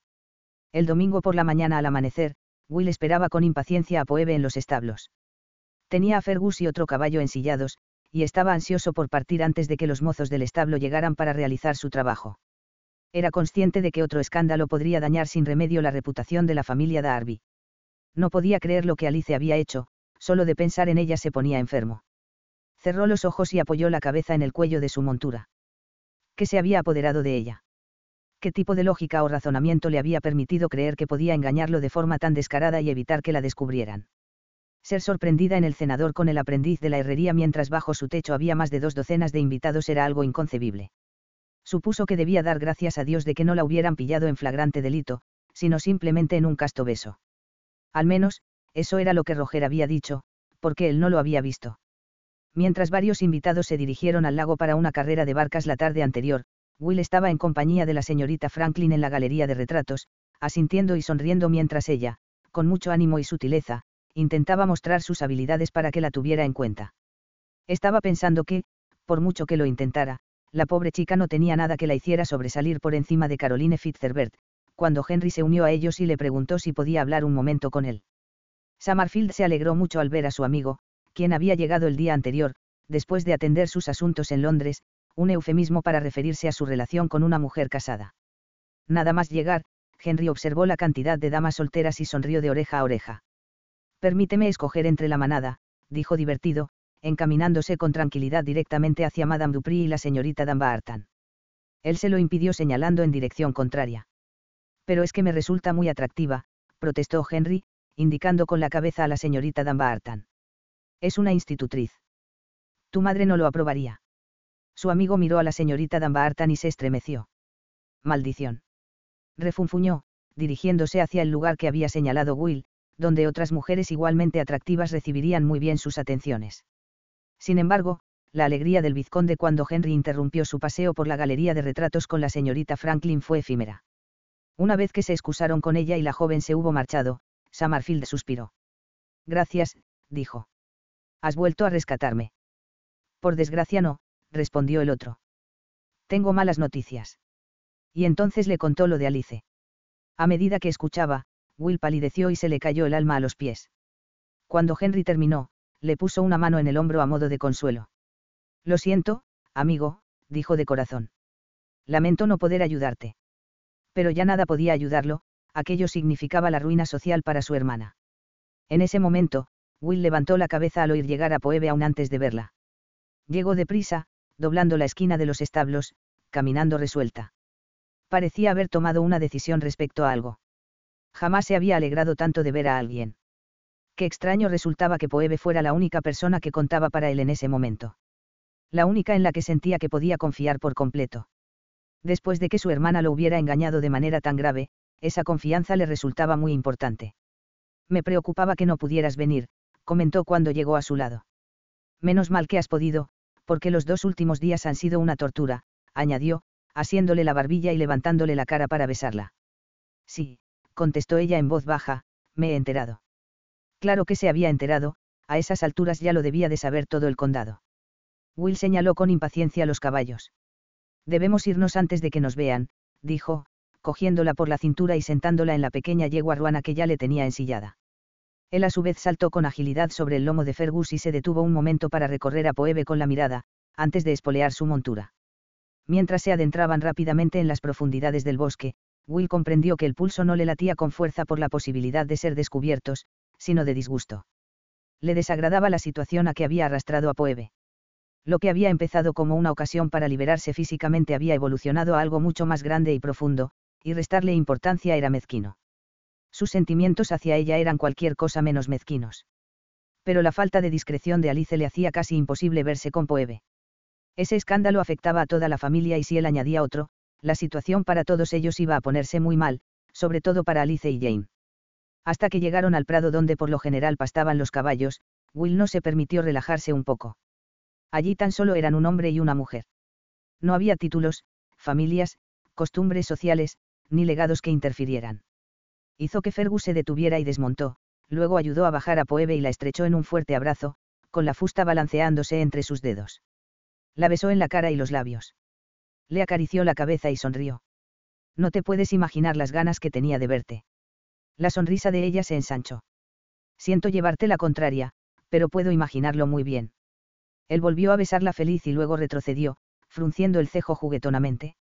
Un baile de disfraces. Ah, sí, eso. Asintió ella estremeciéndose. No sabía qué hacer, admitió. La señora Ramsey me hubiera metido en la primera diligencia a Londres de no habérseme ocurrido algo. Entonces doy gracias a Dios por los bailes de disfraces, afirmó él, volviendo a abrazarla. No hubiera podido soportar que te marcharas tan pronto. Notó que se quedaba rígida y luego se separaba de él. Dejó caer los brazos mientras ella se alejaba y se volvía para contemplar el prado. ¿Dónde están los caballos? preguntó, protegiéndose los ojos del sol con la mano, mientras buscaba hacia el este. Me imagino que han subido en busca de mejores pastos. Si quieres vamos a buscarlos. Poebe se encogió ligeramente de hombros y lo miró volviendo levemente la cabeza. Pareces triste. Supongo que lo estoy, contestó él. Quería que las cosas fueran bien para mis hermanos. Ella le sonrió con comprensión y se cruzó de brazos, mirando hacia el suelo. No sé qué más podría haber hecho para evitarlo. Al parecer, no soy capaz de hacer que Alice entienda que es necesario ser prudente y pensar las cosas con cuidado. Y tampoco soy capaz de contener mi enfado con ella, dijo, golpeándose la palma de la mano con la fusta. Ha puesto a nuestra familia en un gran aprieto y ha hecho que recayera sobre ella la vergüenza, después de tanto esfuerzo dedicado a recuperar nuestro buen nombre. Pensar que se lo prohibí, que la amenacé, y aún así me mintió. El amor tiene una extraña forma de obligarle a uno a hacer cosas que nunca soñaría siquiera que fuese capaz de hacer, comentó Poebe con suavidad. ¿Insinúas que el amor da licencia para engañar? Preguntó con severidad, sacudiendo la cabeza. No. La habría entendido y respetado más si me hubiera dicho que no podía cumplir mis deseos. Pero Alice sabe que si hay una cosa que no tolero es el engaño. ¿En serio? Preguntó ella frunciendo un poco el cejo. Él se dio cuenta de lo que estaba pensando y negó firmemente con la cabeza. Lo nuestro no es en absoluto lo mismo. Alice es una mujer soltera y con una reputación que proteger. Poebe lo miró en silencio. Ya sabes a lo que me refiero, prosiguió él bruscamente, dándole a Fergus un golpe en la grupa con la fusta para que se alejara. La pequeña yegua lo siguió. Nuestro caso es diferente al de Alice. Ella se verá para siempre marcada por su indiscreción. Lo mismo que Frida. Frida. exclamó Will irritado. Las indiscreciones de Frida fueron mucho mayores que las de Alice. Lo fueron. Inquirió con calma. No sabía que hubiera distintos grados de libertinaje. Pues claro que los hay. Por lo que yo sé, mi hermana no se levantó las faldas para un hombre que no es su marido. Ella palideció y él se dio cuenta de inmediato de lo que acababa de decir. Maldita sea, Poebe, argumentó con cansancio. Lo tuyo es diferente. Tú eres viuda. No está en juego tu virginidad. Como se dice vulgarmente, la casa no tiene puerta. Tal observación la dejó boquiabierta. Maldición. exclamó él, irritado, golpeándose la pierna con la fusta. No quería decir. Sé de sobra lo que querías decir, Will, lo interrumpió en voz baja. Te has expresado con mucha claridad. Se sentía frustrado por todo, su familia, su vida y su amor. No quiero discutir contigo, Poebe. Perdona mi mal humor, estoy enfadado porque el engaño de Alice ha levantado un muro entre mi hermana y yo que no puedo derribar. No puedo tolerar semejante engaño. Creo que podría soportar cualquier cosa excepto eso, concluyó, volviéndose a golpear la pierna con la fusta. Ella dejó caer los brazos y describió un semicírculo antes de quedar frente a él. Su expresión era una mezcla de pesar y cólera. ¿Tan insensible eres? Preguntó con vehemencia. Will entrecerró los ojos. ¿Vas a defender a Alice? Inquirió con incredulidad. ¿Qué crees que le pasará si pierde la virginidad? ¿Qué otra virtud tiene si carece de honestidad? Es posible que no entiendas que su amor por ese hombre la vuelve ciega a todo lo demás. No, se negó sacudiendo la cabeza. No vas a convencerme otra vez con poéticas palabras de amor, Poebe. ¿Y qué pasa con nuestra situación? ¿Qué pasa con eso? Preguntó el enfadado, mientras lo abrumaba la frustración debida a su posición, la sensación de por un lado estar atrapado en el círculo vicioso del deber, y por otro sus deseos. ¿De verdad crees que estaríamos a kilómetros de distancia de la casa, en medio de un maldito prado para que no nos viese nadie si tuviera la más mínima elección? Y si, en un momento de locura creyera que la tengo, no te das cuenta de que Alice ha arruinado con mucha eficacia cualquier posibilidad. ¿Cómo puedo confesar siquiera lo que siento por ti y avergonzar a mi familia más de lo que ya lo ha hecho ella? No se dio cuenta de lo que había dicho, de lo que al parecer pensaba, hasta que fue demasiado tarde. El color abandonó el encantador rostro de la joven, que se cubrió la boca con la mano. Poebe. Gritó ella, extendiendo el brazo para detenerlo al tiempo que se alejaba. Por favor, no digas nada más dio media vuelta y se apretó el estómago con las manos. Will se alarmó al ver su reacción. Poebe. Bramó. Sabías que eso era lo único que podíamos tener. Un prado. Unas horas aquí y allá. ¿Y qué va a pasar cuando te hayas casado con Caroline Fitzherbert? ¿Qué vamos a compartir cuando te hayas acostado con ella? Supongo que crees que todo seguirá igual, y que podrás venir a mi cama, ya que la casa no tiene puerta y así es como se hace en la aristocracia.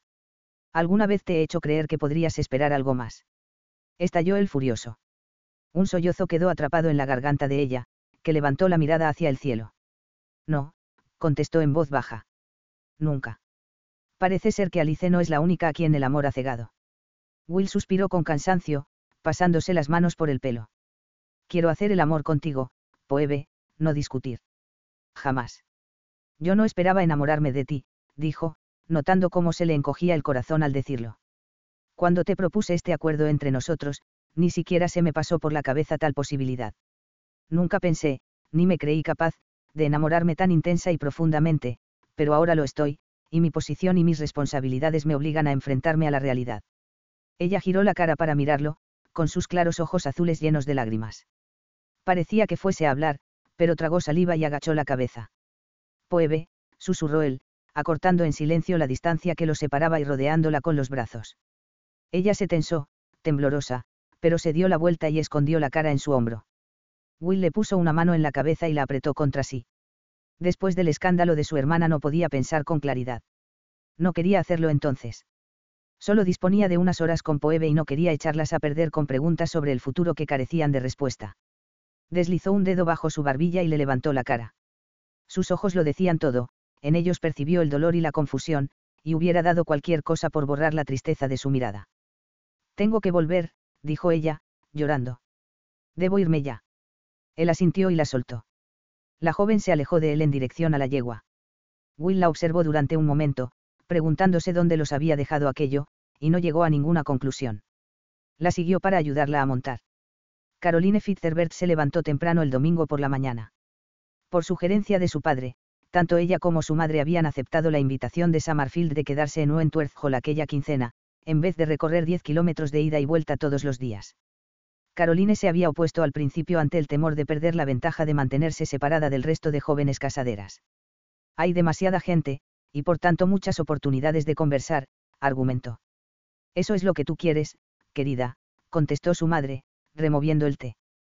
Que haya conversación que todo el mundo le diga a Summerfield al oído que solo hay un matrimonio posible para él, y es con la señorita Caroline Fitzherbert. De modo que se vio instalada, junto con su madre, en una preciosa suite con vistas al lago y al cenador. Por desgracia, no estaba sentada en el alféizar de la ventana el día anterior, por lo que se perdió el escándalo provocado por el descubrimiento de Alice y el herrero en el cenador. Solo pensarlo hacía que sonriera de satisfacción. Alice. Menudo desastre estaba hecha. En el mejor de los casos, al carecer de buen aspecto y elegancia, la pobre lo tenía difícil para conseguir que alguien pidiera su mano, pero ahora sería casi imposible. Sin embargo, Caroline, apenas volvió a pensar en Alice. Se le hacía difícil pensar en algo que no fuera su propia situación, y lamentaba no disponer en Wentworth Hall de un lugar donde poder reflexionar tranquilamente. Habían sucedido demasiadas cosas, tantas, que tenía la sensación de estar siendo zarandeada por un aluvión de emociones lo único que deseaba era pasear a solas por los jardines y meditar. La oportunidad le llegó por fin el domingo por la mañana. Caroline estaba caminando entre los parterres, mientras el resto de los invitados dormían hasta tarde. Paseaba despacio, disfrutando del sol de la mañana antes de que éste calentara demasiado. Se detuvo para aspirar el aire y levantar el rostro hacia el cielo, y entonces oyó el sonido de alguien que corría. Maldición. No estaba de humor para conversar, de modo que se escondió a toda velocidad detrás de un arbusto podado de manera imaginativa y esperó a que quienquiera que fuese desapareciera rápidamente. Sin embargo, cuando Madame Dupri pasó a su lado apresurada, Caroline se sintió intrigada.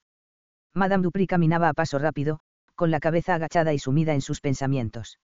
Llevaba un sencillo vestido y el pelo recogido en una trenza que le caía por la espalda. Tenía un aspecto muy diferente al de la mujer encantadora y perfecta que ofrecía cada noche. Esa mañana parecía la criada que en realidad era. Ahora bien, ¿a dónde podía ir la costurera con tanta prisa? Momentos después, obtuvo la respuesta. El inconfundible sonido de los pasos de un hombre la asustó. Supo de inmediato de quién se trataba. Se cubrió los hombros con el chal y salió al camino con audacia. Al verla, Summerfield se detuvo en seco. Era evidente que estaba sorprendido, por un breve instante miró hacia la terraza, antes de fijar de nuevo la vista en Caroline. Qué agradable verla esta mañana, señorita Fitzherbert. Espero que haya dormido bien. Caroline sonrió. Todavía no podía hablar.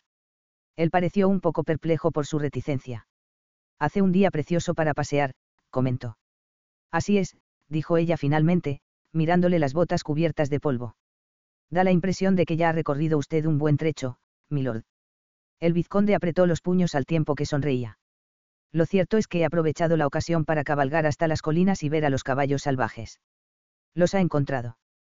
Preguntó Caroline, mirándolo con atención. No. Me parece que han subido más arriba, donde la hierba todavía está verde. La joven se acercó a él. Es un largo paseo, milord. Tal vez le hubiera gustado ir acompañado. Summerfield le sostuvo la mirada, pero no contestó. Caroline sonrió otra vez. En una ocasión me prometió enseñarme los caballos salvajes. Los ojos de él se deslizaron hacia sus labios. Es cierto. He sido muy negligente. Iremos hoy, a ver si podemos encontrarlos. La miró a los ojos. Si lo desea. ¿No será demasiado pesado para usted cabalgar dos veces en un día? Preguntó ella con dulzura. En absoluto. Vamos después del almuerzo. Sí, gracias, sonrió ella. Sería estupendo. ¿Le apetece desayunar? Preguntó el vizconde ofreciéndole el brazo. Caroline miró el brazo que le ofrecía y apoyó la mano con otra dulce sonrisa. 31. ¿Por qué está de tan mal humor, Lady Poeve? Preguntó la señora Ramsey. Ella cogió aire y echó una rápida mirada por encima de su hombro, la mujer se había empeñado en que se uniera a ella para dar un paseo por los magníficos jardines. Al parecer, también varios de los invitados pensaron que hacía un tiempo ideal para ello, y la señora Ramsey tenía cierta tendencia a elevar la voz. Tenga cuidado, señora Ramsey, la advirtió. No sea tan quisquillosa, contestó esta. No hay nadie cerca, comentó mientras abría la portilla que separaba los parterres del césped. Son admirables, ¿verdad? preguntó, echando a andar. Poebe la siguió de mala gana. La mentira pendía sobre su cabeza como una hacha. Apenas sabía ya quién era, no era Madame Dupri, pero tampoco Poebe. Solo había una cosa que parecía vagamente cierta, si hubiera sido franca con Will desde el principio, quizá estuviera a punto de asegurarse un futuro feliz. Pero el engaño y la mentira habían dado pie a más mentiras, lo cual, ahora, lo hacía imposible. Mientras se acercaban al lago, con la señora Ramsey charlando de otra magnífica casa en la que había estado, vieron un par de jinetes. Oh, estoy segura de que es el vizconde. Dijo la mujer. Estaba en lo cierto. Cabalgaba junto a la señorita Fitzherbert, y a Poebe le produjo una profunda herida en el corazón verla reírse con tanta alegría y a Will sonreírle sin parar. Él no llegó a ver a Poebe. Pero la señora Ramsey sí. En su lugar, yo cerraría la boca, dijo con desdén, atrayendo la atención de la joven. Luego miró a la pareja alejarse hacia las montañas. Me atrevería a decir que ha echado a perder cualquier oportunidad de conseguirlo, ¿verdad? Poebe la miró con incredulidad. No es necesario que se muestre tan altiva y majestuosa conmigo, prosiguió la mujer, ofendida. Puede considerarse afortunada de no haber sufrido más a causa de su locura. ¿A qué locura se refiere, señor Aramsi? A la de haber hecho unos pocos vestidos para que usted los vendiera. Su impertinencia sorprendió y enfadó a la otra, que se volvió de repente y fulminó a Poebe con la mirada. Cree que ya no puedo destruirla, Lady Poebe. Perdón. Parece haber olvidado que ha representado una farsa que puede acabar con su reputación y la de su familia. Ni siquiera un lord rural como Lord Summerfield la querría si supiera que se ha rebajado a sí misma al nivel de una vulgar trabajadora, y de manera tan deshonesta. Ella se estremeció. Dicho así, parece que soy una ladrona. La señora Ramsey le dedicó una amarga sonrisa. Su delito es mucho peor, replicó con severidad. Sería mejor que se hubiese apoderado simplemente de una chuchería o una moneda. Lo que usted ha robado es la confianza y la buena opinión de los que la rodean, y eso, madame, no es tan fácil restituirlo. Esas palabras fueron como una patada en su estómago. Poebe se dio media vuelta bruscamente. Abrazándose a sí misma, se acercó a la orilla y contempló los patos para no tener que ver el rostro de aquella mujer. A Will, la hora de la cena se le hizo interminable. Los caballeros estaban excitados ante la perspectiva de volver a cazar a la mañana siguiente, y varias de las damas habían decidido acercarse a Greenhill a buscar antifaces para el baile de la noche del jueves, con el que se terminaban los 15 días de fiesta teniendo en cuenta la irreflexiva decisión de Poebe de convertir el baile en uno de máscaras, fue una suerte que los padres de Will hubieran guardado varios disfraces y antifaces para los invitados en un cuarto de debajo de la escalera, para ocasiones como aquella. Después de calcular lo que tenían y lo que iban a buscar en el pueblo, casi todos los invitados tenían una idea de su disfraz, parecía que todos iban a estar correctamente disfrazados, excepto la familia y Henry, de modo que Poebe iba a tener que hacer esas máscaras. Además, se habían enviado mensajeros a 250 invitados para informarlos del baile de disfraces. Sus invitados estaban muy animados esa noche, al igual que sus hermanos. Jane había florecido, convirtiéndose en una joven vivaracha y, a juzgar por las miradas de los jóvenes reunidos a su alrededor, el vizconde esperaba que alguno pidiera su mano, quizá no tantos como había esperado, pero considerando el escándalo de Alice, no estaba mal. Del mismo modo, Roger parecía haber hecho nuevas amistades. Justo antes de la cena, Lord Montgomery comentó que le gustaría llevárselo a Escocia para cazar, ya que era un excelente tirador y un agradable compañero de cartas. A Summerfield le satisfacía mucho que sus dos hermanos menores parecieran estar adaptándose también a la vida en sociedad, sin embargo, Alice y Joshua eran otra historia muy distinta. Alice permanecía en su cuarto cada vez más desafiante, y no se la echó de menos en la mesa. Joshua era raro que hablara con nadie aparte de Caroline. Se mantenía al margen de cualquier actividad, observándolos a todos desde detrás de una copa de whisky o de oporto. Will presentía que algo lo estaba carcomiendo, y fuera lo que fuese, lo tenía firmemente sujeto. Intentó hablar con él, pero su hermano se lo quitó de encima insistiendo en que no pasaba nada, que lo que sucedía era que no le importaba la buena sociedad. Will no podía hacer más, y además, bastante tenía con sus propios problemas. Pero al menos, como le dijo a Henry esa noche, la razón para tener invitados durante tanto tiempo era presentar a sus hermanos en sociedad, y eso lo había conseguido.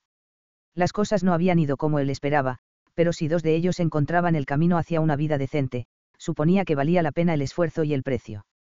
Desde luego, estuvo de acuerdo su amigo. Jane va a recibir una proposición de matrimonio uno de estos días, comentó, opinando lo mismo que Will. Sin embargo, lo que todo el mundo quiere saber es. ¿Qué pasa con Summerfield?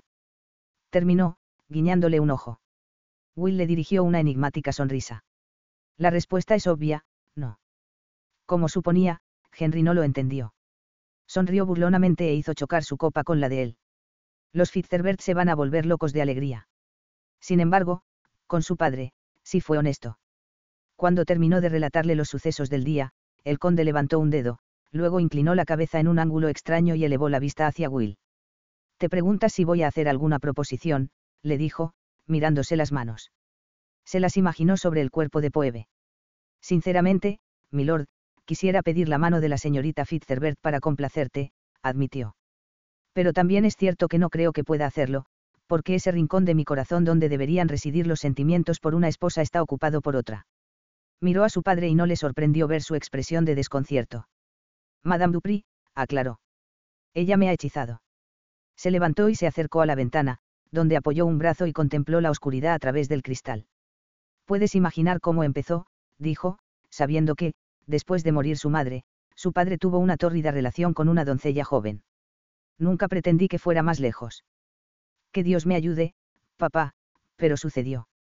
No consigo pensar en nadie más que en ella, no puedo ver a nadie más que a ella, y cuando me imagino casado y criando a unos hijos, me veo con Poebe Dupri. Suponía cómo debía de estar recibiendo tales noticias su padre, incapaz de hablar, gritar o expresar la frustración que lo embargaba. Se pasó una mano por el pelo, con nerviosismo, y se agachó a su lado. Te pido perdón, milord, suplicó en voz baja. Preferiría morir antes que decepcionarte o deshonrarte, pero me temo que estaría apartando a la señorita Fitzherbert de la verdadera felicidad si pidiera su mano. Will inclinó la cabeza, intentando encontrar las palabras adecuadas. Puede que, con el tiempo, me libre de este deseo, prosiguió. Madame Dupri se irá de Wentworth Hall dentro de unos días. Te suplico que me perdones. Te ruego que me entiendas, papá. Escudriñó los húmedos ojos de su padre, intentando leer algo en ellos. Sin embargo, no podía decir si el conde lo había entendido, si estaba de acuerdo o si estaba escandalizado. El hombre levantó el dedo una, o tal vez dos veces. Will hubiera dado cualquier cosa porque su padre pudiera hablar. Si alguna vez había necesitado su consejo, era en ese momento.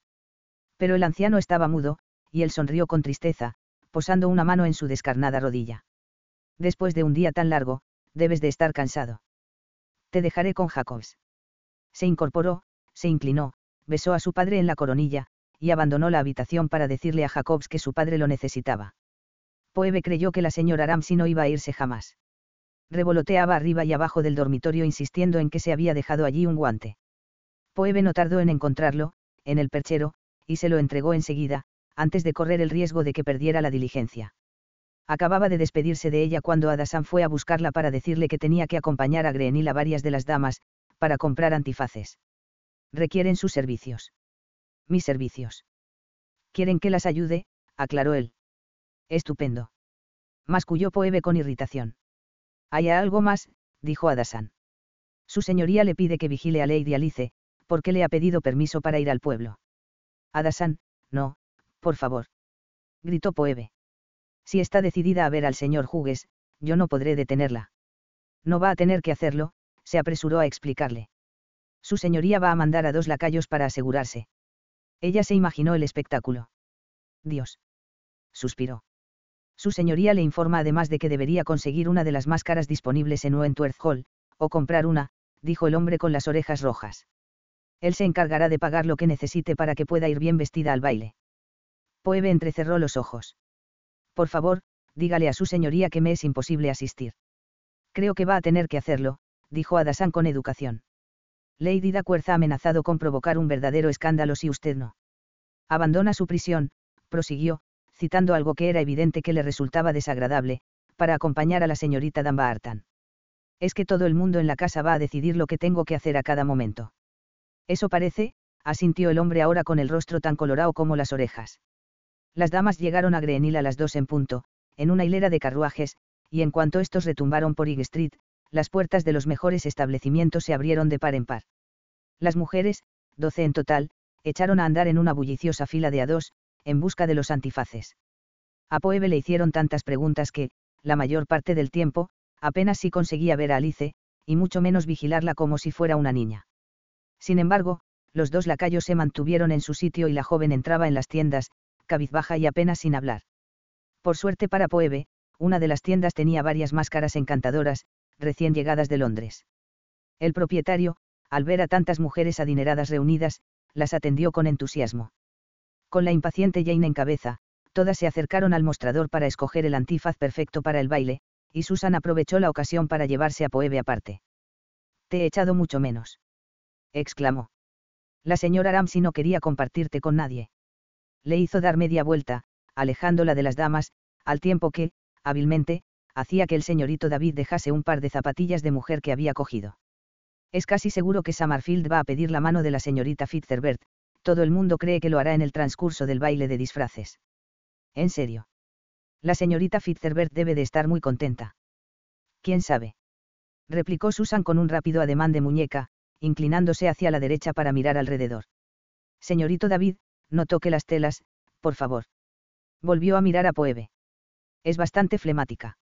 Ella echó un vistazo a la señorita Fitzherbert que, junto a su madre, estaba examinando un antifaz de plumas. Cualquiera pensaría que a Summerfield le gustaría alguien con un poco más de espíritu, ¿no te parece? Prosiguió la señorita Dunbarton. Pues sí, pensó Poebe con expresión abatida.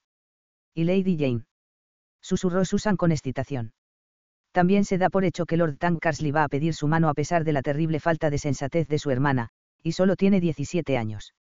A diferencia de Lady Alice, posee mucha de la choa de vibre de Summerfield, MMM. MMM, convino ella con cansancio. Tendrías que haber visto cuando la descubrieron en el cenador con ese horrible herrero. Continuó su amiga, bajando todavía más la voz mientras cogía la diminuta mano de Lady Elizabeth, la niña que cuidaba. Si no los hubieran encontrado en ese preciso momento, podrían haberlo sorprendido en circunstancias mucho peores. Poebe conocía esas circunstancias, la facilidad con que una podía verse arrastrada por los sentimientos, y la rapidez con que desaparecía todo lo que se enseñaba a las mujeres para que se mantuvieran firmes ante las caricias y los besos de un hombre. Echó una ojeada a Alice, quien, en el otro extremo de la tienda, estaba examinando un par de guantes. A Poebe le dio un vuelco el corazón. Cuando las damas hubieron elegido por fin sus máscaras, salieron de la tienda, fluyendo como un río hasta la siguiente. Alice fue casi la última en salir, Poebe iba detrás, y casi chocó contra su espalda. La chica se había parado en seco. Según pudo ver Poebe, Alice estaba mirando fijamente algo al otro lado de la calle. Se colocó a su lado y siguió la dirección de su mirada. Entonces vio al señor Hughes en el parque.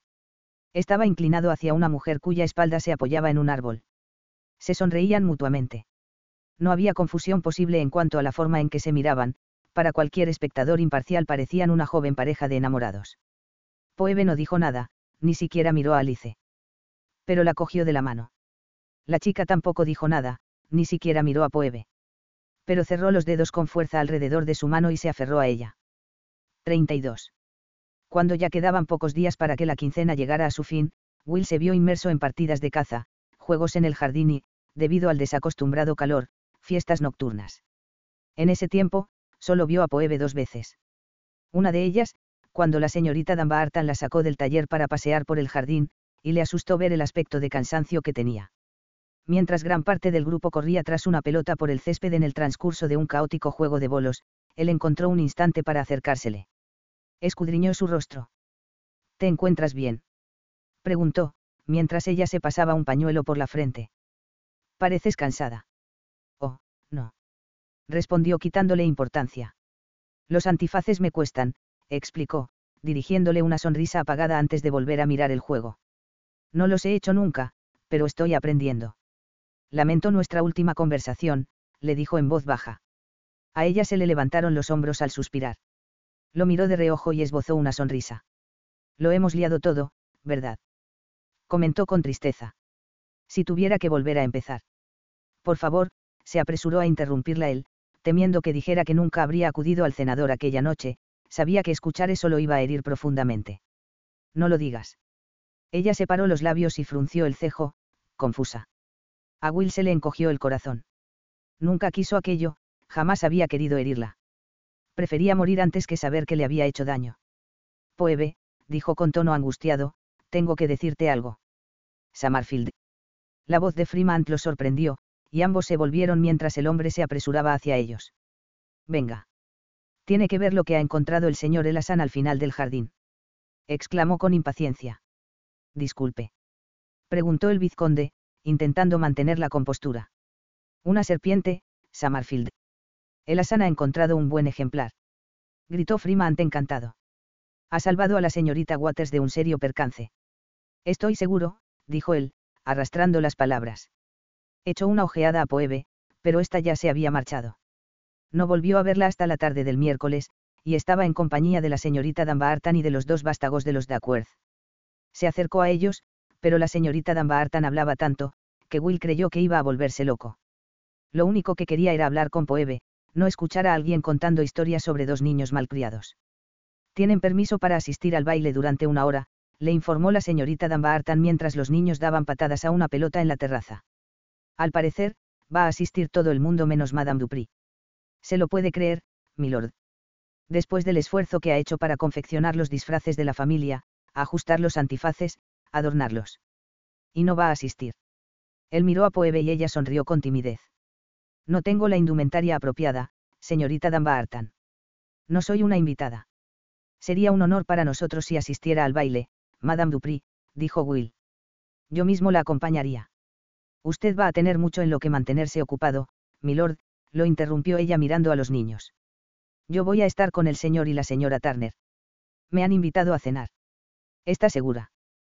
Preguntó él, desesperado. La señorita Dunbarton y yo vamos a sentirnos muy afligidos si no viene. Así es. Lo apoyó Susan. He acabado por depender de tu amistad. Poebe se rió. No vas a estar nada abatida. Vas a tener un montón de cosas para distraerte.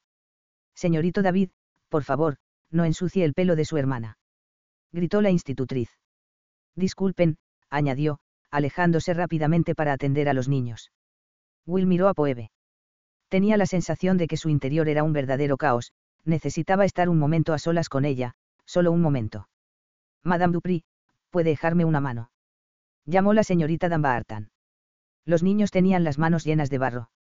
Sí, por supuesto, respondió Poebe, dejando a Will allí de pie, con el corazón en la mano. Por mucho que se lo pidió Susan, ella se negó a asistir al baile. No podía decirle que se arriesgaba a que Lady Purnam la viera, o lo que era peor, que Will pidiera públicamente la mano de la señorita Fitzherbert, haciendo añicos su corazón. No podía ir. Y estaba decidida a no hacerlo. Sin embargo, la noche del baile oyó que alguien llamaba a su puerta, estaba segura de que se trataba de Susan. Dejó de hacer el equipaje, llevaba dos días embalando sus cosas lenta y metódicamente, y abrió la puerta.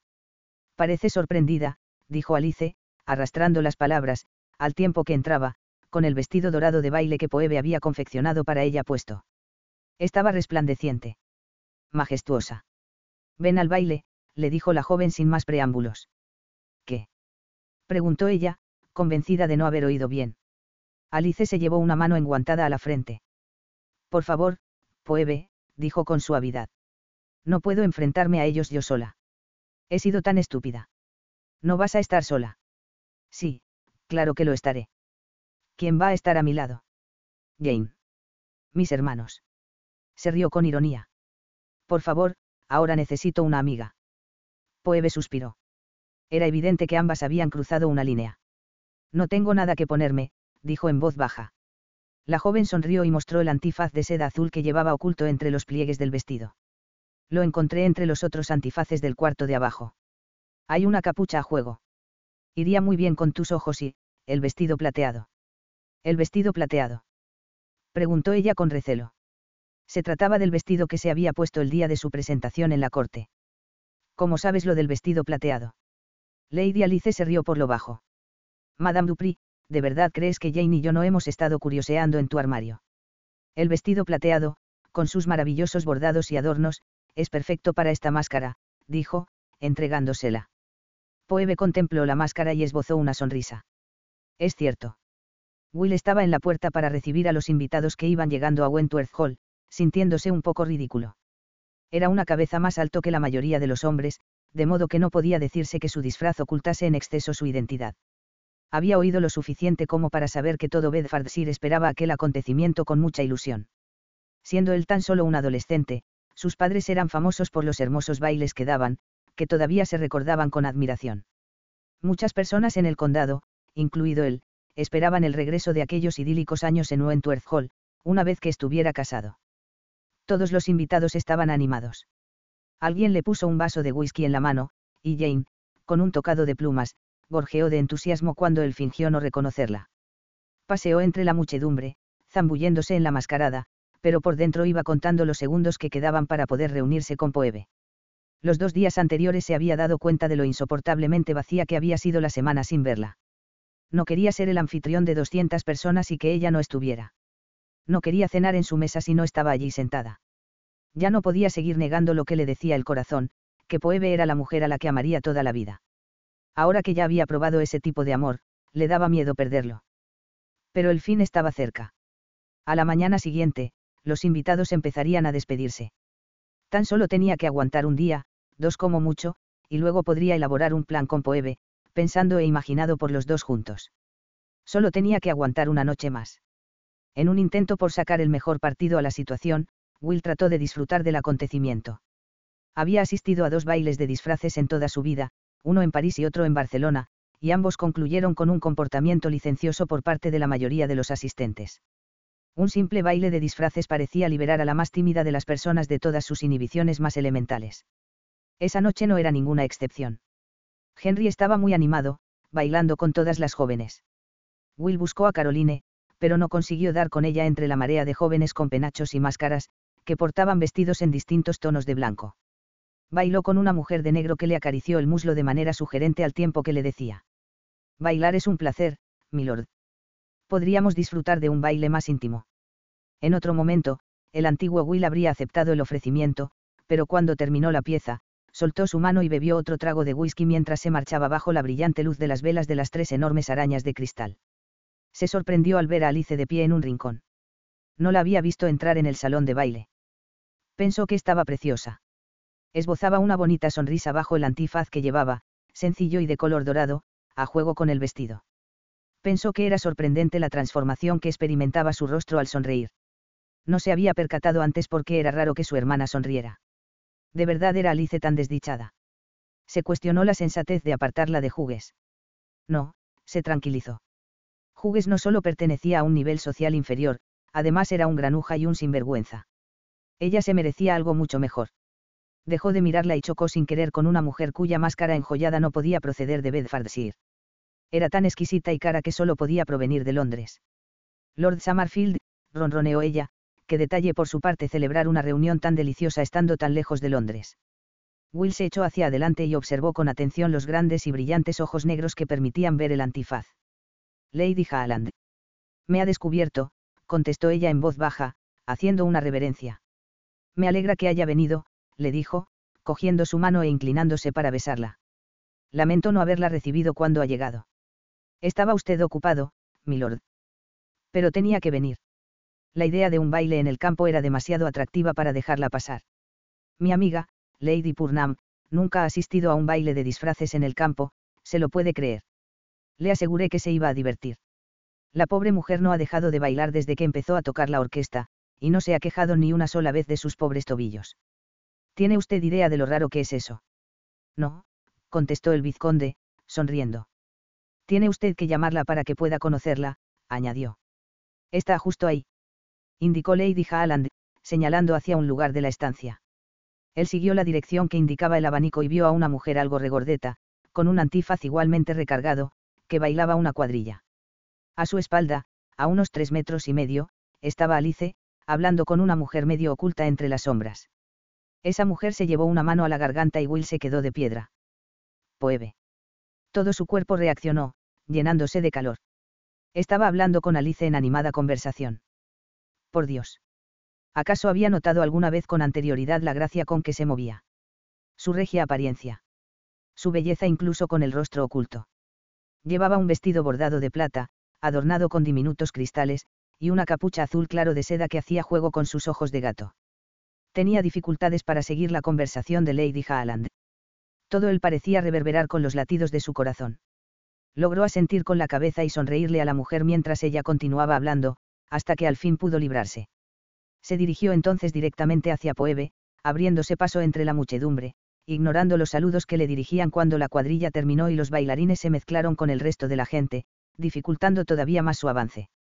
Cuando llegó junto a ellas, se dirigió primero a su hermana. Alice, dijo, inclinándose para besarla en la mejilla. Estás preciosa. Gracias, contestó su hermana con una sonrisa sorprendida. Algo cruzó por los ojos azules de Poebe mientras estaba a su lado. Summerfield se volvió hacia ella y la saludó con la cabeza. Madame. Una sonrisa curvó sus rojos labios. Milord, me parece que conozco su identidad. Yo estoy seguro de conocer la suya, y, si mi hermana tiene la amabilidad de disculparnos, me gustaría invitarla a bailar. Alice los miró, primero a él y luego a Poebe, y a continuación asintió educadamente. Will le ofreció el brazo. Poebe miró alrededor de la estancia, como si estuviera buscando a alguien, antes de apoyar vacilante su mano en el brazo. Él se la cubrió con la suya rápidamente, para que no pudiera apartarla y la condujo hacia la pista de baile. Has venido, dijo, sintiéndose ridículamente contento, mientras se colocaban frente a frente en la pista. ¿Cómo me has reconocido? Llevo el pelo tapado, preguntó ella, pareciendo decepcionada. Summerfield no pudo evitar sonreír. Es imposible explicar lo que sabe el corazón, pero lo sabe. Te reconocería aunque estuvieras cubierta de estiércol. Poebe se rió suavemente. Esperemos que nunca me veas en tal estado. Me sorprende que hayas venido, le susurró. Parecías decidida a no disfrazarte. Ella volvió a sonreír y echó una preocupada ojeada a lo lejos. He venido por Alice, confesó, mirándolo. La música empezó a sonar, Will la cogió de la mano y empezó a bailar. Los ojos de Poebe brillaban detrás de la máscara y a él el efecto le resultó asombrosamente excitante. Alice está, insegura, añadió. Es muy amable por tu parte. Poebe. Tengo que hablar contigo en privado, prosiguió. Antes de que se haga de noche. No, respondió de inmediato. Hay demasiada gente. Él la hizo girar y la acercó hacia sí. Me da igual si alguien se entera. Will. Reúnete conmigo en la terraza contigua. Lo que estás sugiriendo no es prudente, objetó, sujetándose fuerte a su mano mientras él la hacía girar otra vez. Esta semana casi no te he visto, comentó, serio. Necesito hacerlo. Tengo que hablarte a solas. Poebe parpadeó. Will recordó las veces anteriores en que había fijado la vista en esos ojos azules, estando encima de ella, amándola. Notó que apenas respiraba, como si no pudiera hacerlo, mientras esperaba su respuesta. Era como haberse quedado sin aliento. Necesitaba aire. De acuerdo, accedió ella al fin, proporcionándole el oxígeno que necesitaba. Pero solo un momento. En la terraza de al lado, junto a la habitación del desayuno, precisó, antes de que cambiara de idea. ¿La conoces? Poebe asintió. Está a oscuras, nadie te verá. ¿Estás seguro? Hace tanto calor que debe de haber un montón de invitados pululando por ahí fuera. Hay luna llena y un camino iluminado por antorchas que conduce hasta el lago. La mayoría de los invitados estarán ahí. La joven asintió y volvió a mirar a su alrededor, moviéndose ligeramente para apartarse un poco. ¿Cuándo? preguntó. Dentro de una hora. A medianoche. Entonces, todos estarán subiendo para cenar. Will pensó que la mirada de Poebe estaba cargada de deseo, y de otra cosa que no pudo descifrar. A medianoche, repitió ella. Will sonrió y la hizo girar en la corriente de bailarines. 33. Los minutos que faltaban hasta la medianoche fueron para Poebe los más largos de su vida. La gente salía de la casa en grupos y volvía con los antifaces torcidos. Las mujeres coqueteaban desvergonzadamente con los hombres y estos las perseguían con energía, y no siempre a las propias. La única razón para el optimismo de Poebe esa noche era la certeza de que Lady Purnam no estaba allí. No había reconocido su orondo cuerpo entre los más de 200 invitados. Pensaba que la espera se le iba a hacer insoportable, pero cuando el reloj dio las doce, la hora de las brujas, pensó con ironía, salió por las puertas de la terraza y respiró hondo varias veces. Hacía bochorno, señal de que el tiempo iba a cambiar. Todo el mundo parecía sentirlo, había gente por todas partes, en distintas fases de desnudez, riendo juntos y vagando por los parterres. Más allá de los jardines, bajo la luna llena, se veía a más invitados. Al contrario de lo que Will pensaba, no se dirigían a cenar. Poebe caminó por el borde de la terraza, mirando por encima del hombro antes de meterse entre las grandes macetas que separaban la terraza principal del angosto sendero que bordeaba el ala este de la casa. Sin embargo, antes de que lo consiguiera, vislumbró algo bajo la luz de la luna que la obligó a detenerse. Justo más abajo de los parterres, cerca del cenador, estaba Apolo. Reconocería al majestuoso animal en cualquier parte.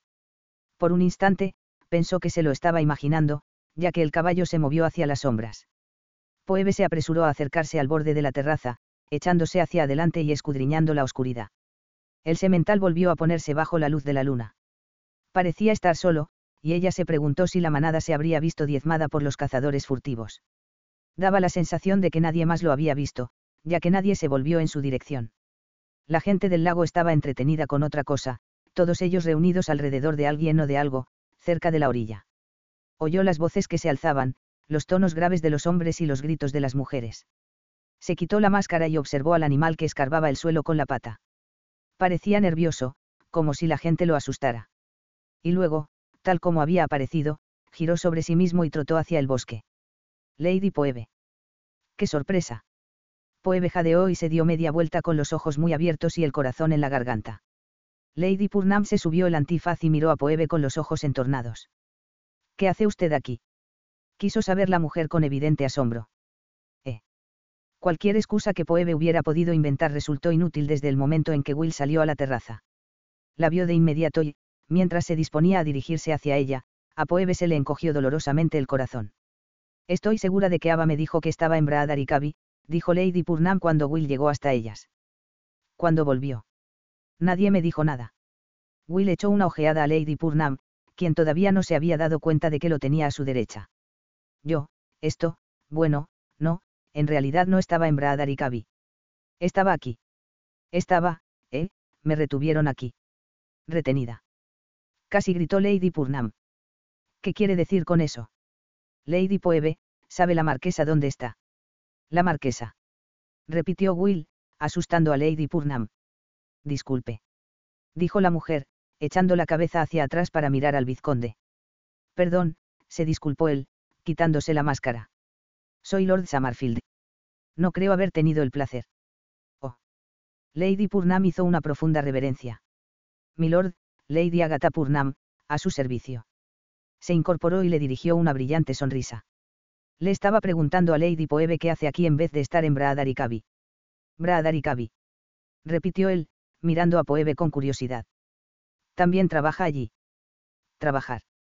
Repitió Lady Purnam, lanzando un resoplido. No sé qué tipo de trabajo podía haberle encargado su hermana, la marquesa. Él parpadeó y observó a Lady Purnam con atención. Poebe tuvo la sensación de que se iba a desmayar. La marquesa, repitió. Lady Purnam, por favor, intervino Poebe, permítame explicar. La marquesa de Midleton, milord, aclaró Lady Purnam con orgullo. La hermana de Lady Poebe. Vaya, las dos, junto con su prima, Lady Radner, son uña y carne. No hace ni dos días que la marquesa me aseguró que Poebe estaba pasando el verano en Bradar pero que regresaría a Londres antes de que empezara la pequeña temporada. Ella gimió, Will tenía aspecto de gran confusión. Miraba a Lady Purnam como si estuviera loca. Perdone, creo entender que esta, esta mujer es. Lady Poebe Fairchild, concluyó Lady Purnam muy ufana, al tiempo que dos hombres aparecían corriendo en la terraza con aspecto descuidado. Hija del difunto conde de Bingley y de Lady Downbey, que en gloria esté. Él giró la cabeza y miró a Poebe. La recorrió con los ojos con una expresión tan dura que ella casi sintió cómo le cortaba la piel. Tardó unos instantes en encontrar la voz. Puedo explicarlo todo, sí. No conocía usted a Lady Poebe. La interrumpió Lady Purnam, echándose a reír estúpidamente con la misma brusquedad. Ay, señor, no lo sabía. La verdad es que a Lady Poebe, por lo general, le gustan las reuniones sociales, puede usted preguntárselo a cualquiera en Mayfair, pero no sabía que participara también en bailes de disfraces. Poebe jamás había visto una expresión como la que tenían en ese momento los ojos de Will al comprender que ella le había mentido y engañado. Tuvo la sensación de que algo se le había clavado en el corazón desangrándoselo. Puedo explicar. Pero la interrumpieron de nuevo, esta vez dos hombres que corrían hacia Will. Uno de ellos lo cogió del brazo. Como en un sueño, el vizconde se volvió despacio, la luz de la antorcha se reflejó en su pelo dorado. Perdone, milord, dijo el hombre. Tiene usted que venir. Ahora no, respondió él bruscamente, liberándose de la mano del otro, avanzando un paso y agarrando a Poebe por el codo. Milord. Gritó el hombre, alarmado. Ahora no. Estalló Lord Summerfield, que solo tenía ojos para Poebe. Lady Poebe, si me lo permite, me gustaría decirle algo, añadió, empezando a conducirla hacia las macetas, en dirección a la pequeña terraza contigua. Una vez que estuvieron fuera de la vista y a distancia de los demás, la apartó asqueado. Lady Poebe. Preguntó con amargura. ¿A qué clase de cruel juego estás jugando? No es un juego. Si me escucharas podría explicártelo, argumentó ella con desesperación. Yo, jamás quise engañarte. De modo que al presentarte como una costurera y con un nombre distinto al tuyo no querías mentir, querías. ¿Qué, Poebe? ¿Qué pensabas hacer? Estaba furioso, abría y cerraba los puños a los costados y sus ojos desprendían llamas de cólera. Nada. Ella cerró los ojos un instante, intentando respirar. Es demasiado complicado, Will, dijo, abriendo los ojos. La señora Ramsey me hizo chantaje para obligarme a hacer ese trabajo. Chantaje. Se burló él. Sí, chantaje. Escúchame al menos. Me chantajeó y me amenazó con el escándalo, y dijo que se ocuparía de que las reformas de mis cuñados no llegaran al Parlamento, y yo pensé, que no importaba si hacía lo que ella me pedía, porque no conocía a nadie en Bedfordshire. Ahora quieres hacerme creer que resulta que tienes la habilidad de una consumada modista y que te inventaste toda una vida alrededor de eso. Preguntó el incrédulo. Hasta a ella le parecía ridículo. Es algo complicado, repitió. Había que pensar en más gente y si tú, por favor, intenta comprenderme. ¿Cuántas mentiras me has dicho? Le preguntó, de manera tajante. ¿Cuántas? No sé, contestó Poebe, mientras empezaba a revolvérsele el estómago. Sobre mi vida, pero no sobre nosotros. Jamás mentí sobre nosotros. Gritó, al ver la expresión de incredulidad en sus ojos. Will, tienes que creerme, nunca quise hacerte daño. Iba a contártelo todo. Esta noche. Iba a decírtelo todo esta noche. Sí. Pues me parece demasiado tarde, madame. Debes de creer que soy un maldito idiota. Lo dijo con tal repugnancia que a ella se le pusieron los pelos de punta. La miraba como si fuera una delincuente, como si hubiera urdido un complicado plan solo para engañarlo. El miedo se transformó en una repentina oleada de cólera. No te habría mentido en absoluto, ni siquiera te hubiera hablado, de no ser porque te empeñaste en seducirme. Le espetó. Él abrió los ojos, sorprendido. Perdón. No lo puedes negar prosiguió, acalorada. Me presionaste una y otra vez, aunque planeabas casarte con otra. Qué ironía que lo que tenía que decirte esta noche, lo que no podía esperar a otro momento, fuera que no iba a casarme con nadie porque es a ti a quien amo, Poebe. Yo. Soltó el aliento como si acabaran de golpearlo. Te amo. Santo Dios, Will, sabes que yo también te amo. Yo solo sé una cosa, Poebe, la diferencia entre nosotros es que jamás estaré seguro de eso, porque nunca voy a poder volver a confiar en ti.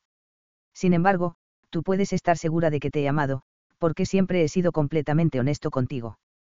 ¿Qué quieres de mí? gritó ella, separando los brazos. ¿Qué quieres que te diga? Siento haberte engañado. Jamás fue mi intención. Pero una vez que empecé, se descontroló, eso es lo que estoy intentando explicarte. Pero eso no cambia el hecho de que te amo. Sí. Se burló él. ¿O es otra de tus condenadas mentiras? Poebe sofocó un grito, el veneno que destilaba su voz le provocó casi daño físico. En ese preciso instante, un caballero salió de entre las macetas y apoyó con firmeza una mano en el hombro de Will. Will, dijo con dureza. Este apenas le miró. Henry, por favor, yo. Han retado a Joshua. Summerfield dejó caer el antifaz. Poe jadeó y se llevó una mano al corazón, a su alrededor, todo pareció detenerse, el viento, el titilar de las antorchas, todo. ¿Quién? El señor Fitzherbert. Will parpadeó. ¿Dónde? Preguntó simplemente.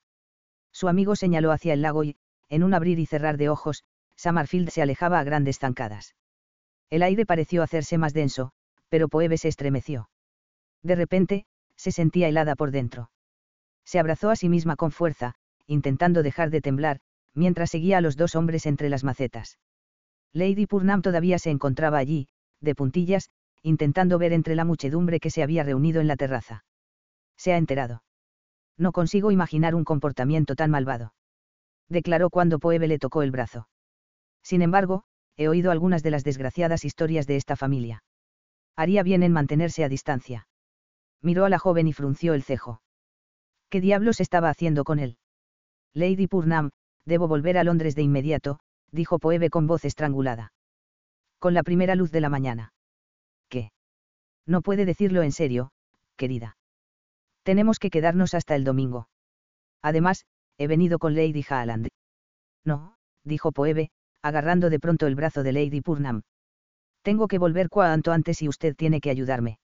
Por favor, consiga un carruaje para el amanecer. Lady Purnam se quedó boquiabierta. Por Dios, niña. ¿Estás enferma? Sí, contestó ella, con los ojos llenos de lágrimas. Estoy a las puertas de la muerte. Tengo que marcharme de aquí. Ah, querida, creo que con un poco de descanso. Madame, quiere por favor, hacer por una vez lo que le piden y no discutir. Gritó Poebe, ganándose un par de miradas de la gente que las rodeaba. Lady Purnam les devolvió la mirada. Muy bien. Hablaré con Lady Haaland para ver si puede prestarme su carruaje para llevarla a casa. Gracias, dijo ella. Echó un vistazo hacia la orilla del lago, donde estaban reunidas un montón de personas. Vio la cabeza dorada de Will en el centro. No podía verle la cara ni los ojos, pero que Dios la ayudara, podía sentirlos. Todavía la quemaban, todavía la desgarraban. Bruscamente, dio media vuelta y entró corriendo en el salón de baile, abandonando su maltrecho y sangrante corazón en la terraza. La casa se convirtió en un caos cuando el señor Fitzherbert, que tenía grandes esperanzas de casar a su única hija con el vizconde Summerfield, sorprendió a esta en una comprometida situación. Por desgracia, no fue con el vizconde, cosa que, según dijeron algunos más tarde, podía haber precipitado un final feliz para los Fitzherbert, sino con el hermano del vizconde, el señor Joshua Darby. De ese modo, no podía ser un final feliz para ninguna de las dos familias. Durante varios meses, hubo en Greenhill un apasionado debate, sobre si la señorita Fitzherbert había aceptado de buena gana los avances del joven, si lo amaba de verdad, o si la había pillado por sorpresa al confundir a Joshua Darby con Lord Summerfield en el transcurso de aquella noche oscura, cálida y bochornosa del baile de disfraces. Fuera lo que fuese lo que de verdad había pasado, antes de que transcurriera un día, se sabía en todo el condado. El señor Fitzherbert había retado a Joshua Darby con intención de vengar el honor de su hija fue un escándalo que conmovió al personal de la casa y excitó a muchos de los invitados. Por fortuna, el duelo se evitó gracias a la rapidez con la que pensó y actuó Summerfield. Consiguió que Joshua y Caroline acordaran casarse de inmediato, impidiendo que el señor Fitzherbert se arriesgara a matar a su futuro yerno en un duelo. El acuerdo se endulzó con una dote favorable para los Fitzherbert. La crisis se superó, pero sin embargo, todo el mundo comentó el gran engaño entre los dos hermanos, y, en medio del escándalo, Poebe huyó a Londres. Nadie pareció notar que se había ido, excepto Billy, que había ayudado a cargar sus cosas en el carruaje, y Adasan, a quien Poebe le pidió que entregara una carta que había escrito durante la noche, dirigida a Will. En ella intentaba, reconozcamos que muy mal, explicarlo todo. Solo ella sabía hasta qué punto llegaba el engaño de que Will había sido víctima, su hermana, su hermano y su amante habían conseguido defraudarlo en el espacio de una semana. 34. Londres. Un mes más tarde. En Midleton House, lugar donde se había refugiado Poebe después de huir de Wentworth Hall, Ava intentaba en vano todos los días convencer a Poebe para que volviera a la vida social, en especial con la pequeña temporada encima, pero ella no hacía caso. No podía enfrentarse a las atenciones de Lord Stanhope, ni a ninguna otra aproximación casamentera. Su hermana insistió como solo ella sabía insistir. Todo el mundo estaba regresando del campo y, por fin, consiguió arrancarle a Poebe la promesa de asistir a una velada. Se celebraba en casa del venerable Lord Murdoch, pero los asistentes serían pocos, ya que las debutantes todavía no habían sido presentadas en la corte y los caballeros aún no habían empezado a echar el anzuelo en los salones de baile de Mayfair en busca de esposas en potencia. Pero en vista de que Poebe parecía resignada, Ava se encargó de revisar su baúl lleno de vestidos para seleccionar el que más favoreciera a su hermana. Estaba escarbando entre los muchos trajes, cuando de pronto se dio la vuelta diciendo. Me he olvidado de decirte que he recibido noticias de Lady Purnam. ¡Qué emoción! contestó Poebe con ironía. Sostenía a su sobrino Jonathan sobre la cadera y estaba intentando colocarse unos mechones de pelo que éste había conseguido desprenderle del peinado. Lady Purnam dice que las damas de la aristocracia están muy disgustadas con esa horrible señora Ramsay por haber perdido a Madame Dupri, continuó su hermana con regocijo, mientras sacaba un vestido de color verde claro de seda y gasa, confeccionado por Poebe, y comprobaba el efecto sobre sí misma ante el espejo. Al parecer, no existe sustituta apropiada para sus exquisitos vestidos, y todas las damas de Mayfair están dejando de encargarle la ropa a la señora Ramsay y otras muchas han amenazado con hacer lo mismo si no encuentra una modista apropiada antes de que comience la temporada del año que viene. Sí. Preguntó Poebe, animándose un poco al tiempo que dejaba a Jonathan sobre sus tambaleantes piernas. Nunca se cansaba de oír el éxito que tenían sus vestidos. Ni de lo mucho que podía llegar a hundirse la señora Ramsey. A mí me sorprende que esa puerca no haya venido a convencerte de continuar con la farsa, dijo su hermana con descaro. Aba. exclamó Poebe con una carcajada se volvió hacia el lugar donde Jonathan se había caído de culo en el suelo y avanzaba lentamente hacia una madeja de hilo con el que Poebe estaba tejiéndole un gorro. No deberías hablar así delante de mi sobrino. Ava hizo un rápido ademán con la muñeca en su dirección antes de ofrecerle el vestido. Jonathan no entiende lo que digo y, además, es cierto que es una puerca. Este es maravilloso, Poebe. Es el vestido perfecto para ti. No creo que ni siquiera se atreviese a dirigirme la palabra, contestó Poebe, disputándole a Jonathan el vestido y dirigiéndose hacia el espejo de cuerpo entero para comprobarlo por sí misma. Y además, añadió, distraída, el día que fui a su tienda para exigirle que jamás volviera a hablar de Madame Dupri, tenía un pagaré de Lord Summerfield, y parecía estar muy contenta con toda la argucia. Me pregunto si alguna vez me lo contarás, masculló Ava. Su hermana suspiró. ¿Qué más queda por contar, Ava? Ya te lo he dicho todo. Me enamoré de él y nunca volverá a dirigirme la palabra. Sí, me lo contaste todo, pero se lo explicaste. Ya sabes que sí. Se lo escribí en la carta que le dejé. Le contaba lo del chantaje y las reformas, y que creí no tener más opción que la de hacer lo que hice. Se lo expliqué todo, repitió con obstinación. Cuánto lo amaba y lo mucho que lamentaba lo que había pasado. Si no puede aceptarlo, entonces no hay nada que se pueda hacer. Solo que creo que. La voz de Ava se apagó. Poebe se volvió a mirar a su hermana.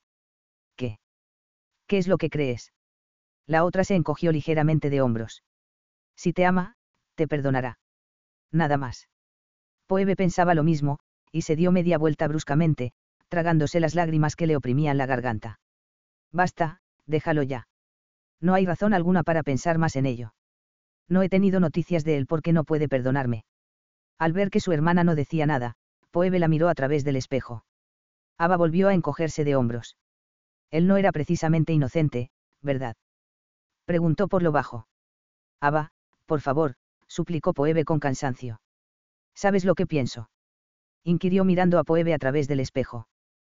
¿Qué tienes que llevar ese vestido, querida? Mira cómo realza el color de tus ojos.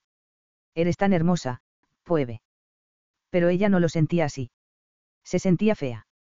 Y cuando se miró en el espejo, vio a una mujer triste y llena de pesar. La velada de los Murdoch no era la primera incursión de Will en la sociedad de Londres, pero con seguridad, era la más fastuosa. Estaba sorprendido por la cantidad de invitaciones que recibía, sobre todo teniendo en cuenta la reputación de su familia y lo que había dado en denominarse, escándalos veraniegos, en Bedfordshire y sus alrededores. Pero al parecer, la fama de Will, de soltero con título y en posesión de una fortuna, era suficiente para que varios progenitores de la alta sociedad miraran hacia otra parte.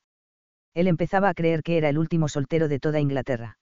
Y muy bien podía llegar a serlo, ya que pensar en noviazgos le suponía un esfuerzo. Su soledad interior no había hecho más que intensificarse desde aquella aciaga noche que hizo tambalear su mundo. La traición de Joshua bastaría para que cualquier hombre enloqueciera, pero la decepción causada por Poebe fue, devastadora. Lady Poebe Fairchild, cuñada del marqués de Midleton y del conde de Radner.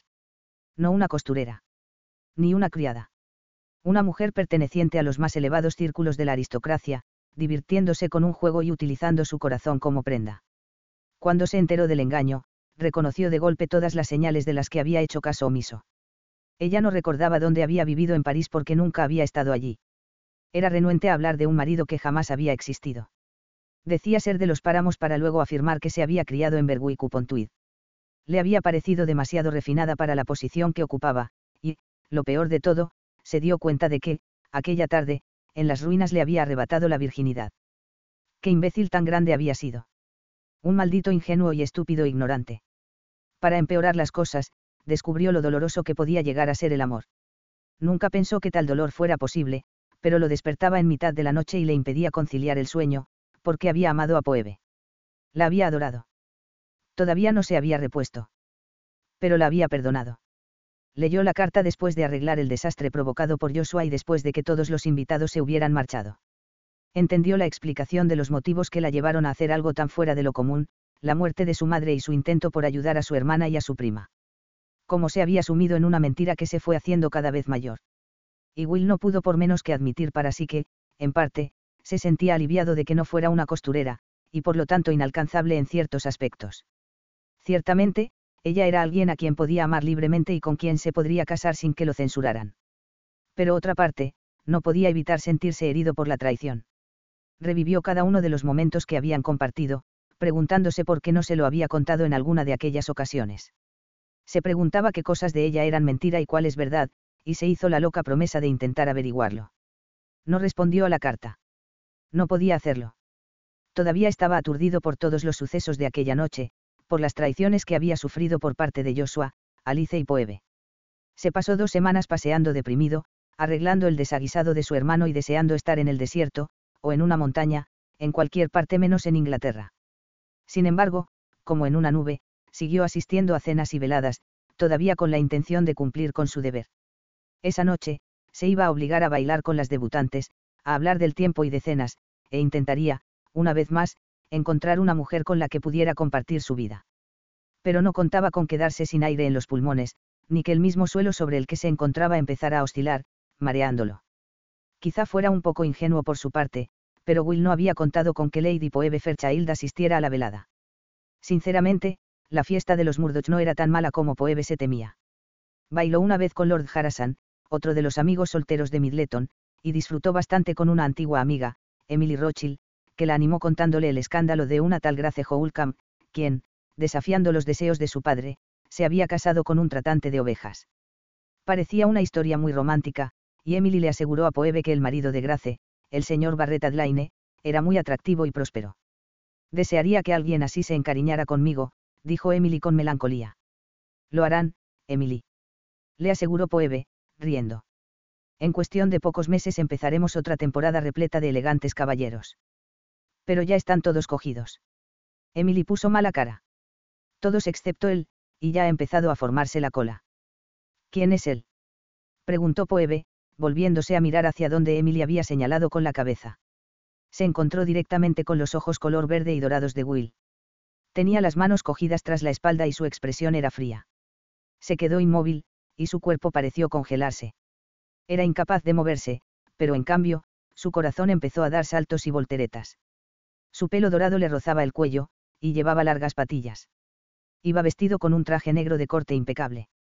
Era apuesto, extremadamente apuesto. ¿Lo conoces? Preguntó Emily excitada, dándole a Poebe un codazo. Acaba de llegar del campo, ¿sabes?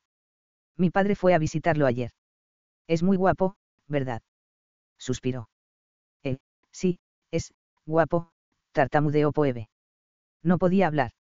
De repente, parecía como si sus extremidades se hubieran vuelto de plomo y sus pies estuvieran atrapados en arenas movedizas.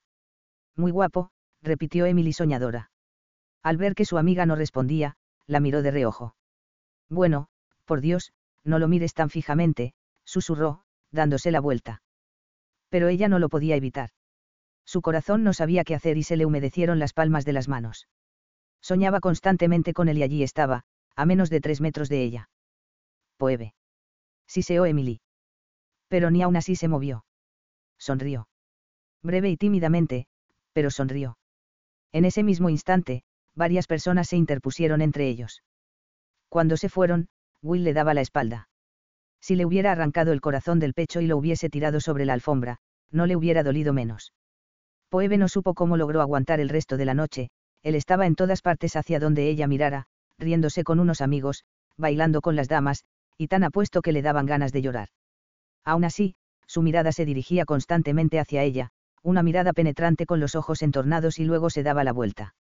La insultó. La despreció. Y Poebe pensó que iba a morirse de vergüenza, dolor y del deseo más intenso que había sentido en toda su vida. Lo único que quería era marcharse, esconderse hasta que aquella interminable y desdichada noche terminara. Estaba tan pendiente de Will que no vio a Alice hasta que ésta apareció a su lado. Alice. Exclamó, sobresaltada. Buenas noches, Poebe, dijo la joven con suavidad. Llevaba una de las creaciones de Poebe y tenía muy buen aspecto. ¿Qué tal estás? Su decoro era tan asombroso como su repentina aparición. Ve, bien, gracias. Estoy sorprendida de verte, dijo Alice. Pero tenía la esperanza de hacerlo. Poebe asintió y tragó saliva. Se merecía lo que Alice hubiera ido a decirle, de modo que se armó de valor, y esperó. Tienes muy buen aspecto, comentó. Gracias, contestó Alice, con un breve movimiento de cabeza. Me voy a casar. Ella parpadeó. Sorprendida, ¿verdad? He aceptado contraer matrimonio con Samuel Remington. ¿Te acuerdas de él? Fue el único caballero al que mi escándalo no alejó, dijo, esbozando una sonrisa. La noticia era sorprendente. ¿Eres, eres feliz? Preguntó Poebe con curiosidad. Supongo que tanto como se puede ser en estos casos, respondió, encogiéndose de hombros con despreocupación puede que te interese saber que Joshua y Caroline Fitzherbert lo hicieron tan solo una semana después de que te marcharas. Claro que, teniendo en cuenta el escándalo, lo más prudente era que se casaran de inmediato. Más noticias sorprendentes. Poebe quería preguntar por Will, pero no se atrevió a pronunciar su nombre en voz alta. Jane y yo vamos a presentarnos en la sociedad londinense con la esperanza de que Jane consiga un compromiso. Por desgracia, después de mi escándalo, sus perspectivas se han reducido, y eso que todos estaban convencidos de que ella iba a salir indemne de todo. Juró que nunca me perdonaría, pero, todavía no había visto Londres, sonrió un poco. Roger ha comprado una comisión en la Marina Real. Se incorporará después de Navidad. La mente de Poebe era un caos, estaba demasiado trastornada para responder. ¿Qué te parecen las noticias, Lady Poebe? preguntó Alice. Creo que son estupendas, respondió ella. Tenía la boca seca, y le parecía que se le cerraba la garganta. ¿Cómo está? ¿Dónde es? Will. Poebe negó con la cabeza y carraspeó. Tu padre. Igual, contestó Alice con voz carente de emoción. Los médicos dicen que puede seguir en ese estado durante años antes de morir. Poebe asintió y entre ellas se instaló un incómodo silencio. ¿No vas a preguntar por él? inquirió Alice en voz baja. Se refería a Will. Solo Dios sabía lo mucho que Poebe ansiaba hacerlo. Sigue de mal humor, explicó la otra sin esperar a que Poebe encontrara el valor suficiente para hablar. Pero creo que daría cualquier cosa por hablar contigo. ¿Qué? exclamó ella, sacudiendo enérgicamente la cabeza. No, Alice. No puedo. No me atrevo. Seguro que estás al tanto del enorme lío que armé. Lo sé, dijo ella con toda naturalidad. Pero en una ocasión me ofreciste la amistad que yo tan desesperadamente necesitaba y ahora tengo la oportunidad de devolverte el favor. Poebe la miró con cautela. Me odia. Bueno, aquí no puede hacerlo sin arriesgarse a provocar otro escándalo, ¿verdad? ¿Y quién puede saber lo que piensa? Él desde luego no lo dice. Puede que no te odie en absoluto. No sabes lo que me estás pidiendo. Oh, sí. Dijo Alice en voz baja. Ya lo creo que lo sé. Quizás sea quien mejor lo sepa. Dios se apiadara de ella, Alice parecía decirlo en serio y muy decidida. No se opuso cuando entrelazó su brazo con el de Poebe y le dio un leve tirón. Notó que sus pies se movían. Echó a andar despacio, cogida del brazo de Alice, en busca de Will. Creyó que iba a desmayarse de nerviosismo. Will estaba de espaldas, conversando con una pareja, pero Poebe no pudo adivinar si eran hombres o mujeres, no conseguía apartar los ojos de él. Cuando llegaron a su altura, Alice le dio un golpecito en el hombro, y su hermano se volvió de inmediato, con una cálida y cariñosa sonrisa, hasta que vio a Poebe. En un instante, desapareció la sonrisa y la expresión de sus ojos se volvió fría. Les dijo algo a sus acompañantes y luego se dio la vuelta, lentamente, para quedar frente a ella. ¿Te acuerdas de Lady Poebe, verdad? Preguntó Alice tontamente. Él la miró a los ojos y luego a la boca. Desde luego, asintió, inclinando educadamente la cabeza. ¿Cómo está usted? M, milord, consiguió decir Poebe, haciendo una reverencia. Poebe, no vas a presentarme. Gracias a Dios, se trataba de Ava, que apareció a su lado sin saber de dónde. Rodeó la cintura de su hermana con un brazo y le sonrió a Will. No creo haber tenido el placer. Le presento a Lady Midleton, dijo Poebe. Mi hermana. Ava, este es. Es él, lo es todo, Lord Summerfield, de Bedfordshire, y su hermana, Lady Alice. Es un placer conocerlos a ambos, dijo Ava alegremente, sonriendo primero a Alice y luego a Will. De Bedfordshire. Lleva usted mucho tiempo en Londres, milord. No, Ava, no, suplicó Poebe en silencio. La conocía demasiado bien como para saber que iba a intentar obtener toda la información que pudiera. Solo un mes, contestó él. Nos gustaría volver al campo antes de que empezaran los fríos. Supongo que a Wentworth Hall. He oído decir que es precioso, continuó Ava. Alice soltó un ligero resoplido, pero Will miraba de nuevo a Poebe. Ella no pudo leer nada en sus ojos, permanecía cuidadosamente inexpresivo. A mí me lo parece, contestó, apretando con fuerza la mandíbula. Sus ojos se posaron en la garganta de Poebe y, por primera vez desde su encuentro, ella vislumbró una cierta emoción en ellos. Fue solo un parpadeo, algo tan fugaz que no hubiera podido asegurarlo. Se llevó la mano a la garganta, hacia el colgante. No recordaba que llevaba el escarabajo. Se lo ponía siempre, era lo único que tenía de él. Hemos reformado la mansión y está bastante mejor, explicó, desviando la mirada hacia su escote y sus ojos por espacio de un suspiro. Debe de ser maravilloso. ¿Tú qué opinas, Puebe? Preguntó su hermana, pellizcándola discretamente en la cintura. Creo, sé que lo es. Estoy segura, contestó en voz baja. Lady Alice, permítame elogiar su vestido, continuó Ava, alegremente. Es muy bonito. Soltó la cintura de Poebe para acercarse a Alice. Gracias, contestó esta, dirigiéndole a Poebe una mirada de curiosidad. Llevaba el vestido que ella le había confeccionado. Pocas veces he visto algo tan bien hecho, continuó Ava, poniendo una mano en la espalda de Alice y obligándola a apartarse de Poebe y de Will. Es muy elegante. En Londres ya no es posible encontrarlos, hay que ir a París, afirmó alejando a la joven de ellos dos. Pero sé de una modista a la que, de vez en cuando, se puede convencer para que haga vestidos tan elegantes como el suyo. Detrás de ellas, Will y Poebe, a menos de medio metro de distancia, se observaban el uno al otro. El silencio entre ambos era ensordecedor. A ella se le pasaron por la cabeza un millón de cosas que decir, pero las rechazó todas por considerarlas demasiado trilladas, arrogantes y vacías. Lo miró a los ojos y recordó la expresión que tenían en medio de la pasión. Miró su boca y recordó lo cariñosa y firme que era. Recordó cada instante entre ellos, cada contacto, cada sonrisa, cada caricia. Te, tienes buen aspecto, dijo con suavidad. Él asintió secamente. Su mirada revoloteó por su cara, sus ojos y su boca. Ella se preguntó qué era lo que estaba viendo. Un rostro que antes le era querido y ahora le causaba repugnancia. Will, yo, me alegro mucho de verte, dijo. Ha sido un placer volver a verla, Lady Poebe, contestó él como si estuviera dirigiéndose a una simple conocida.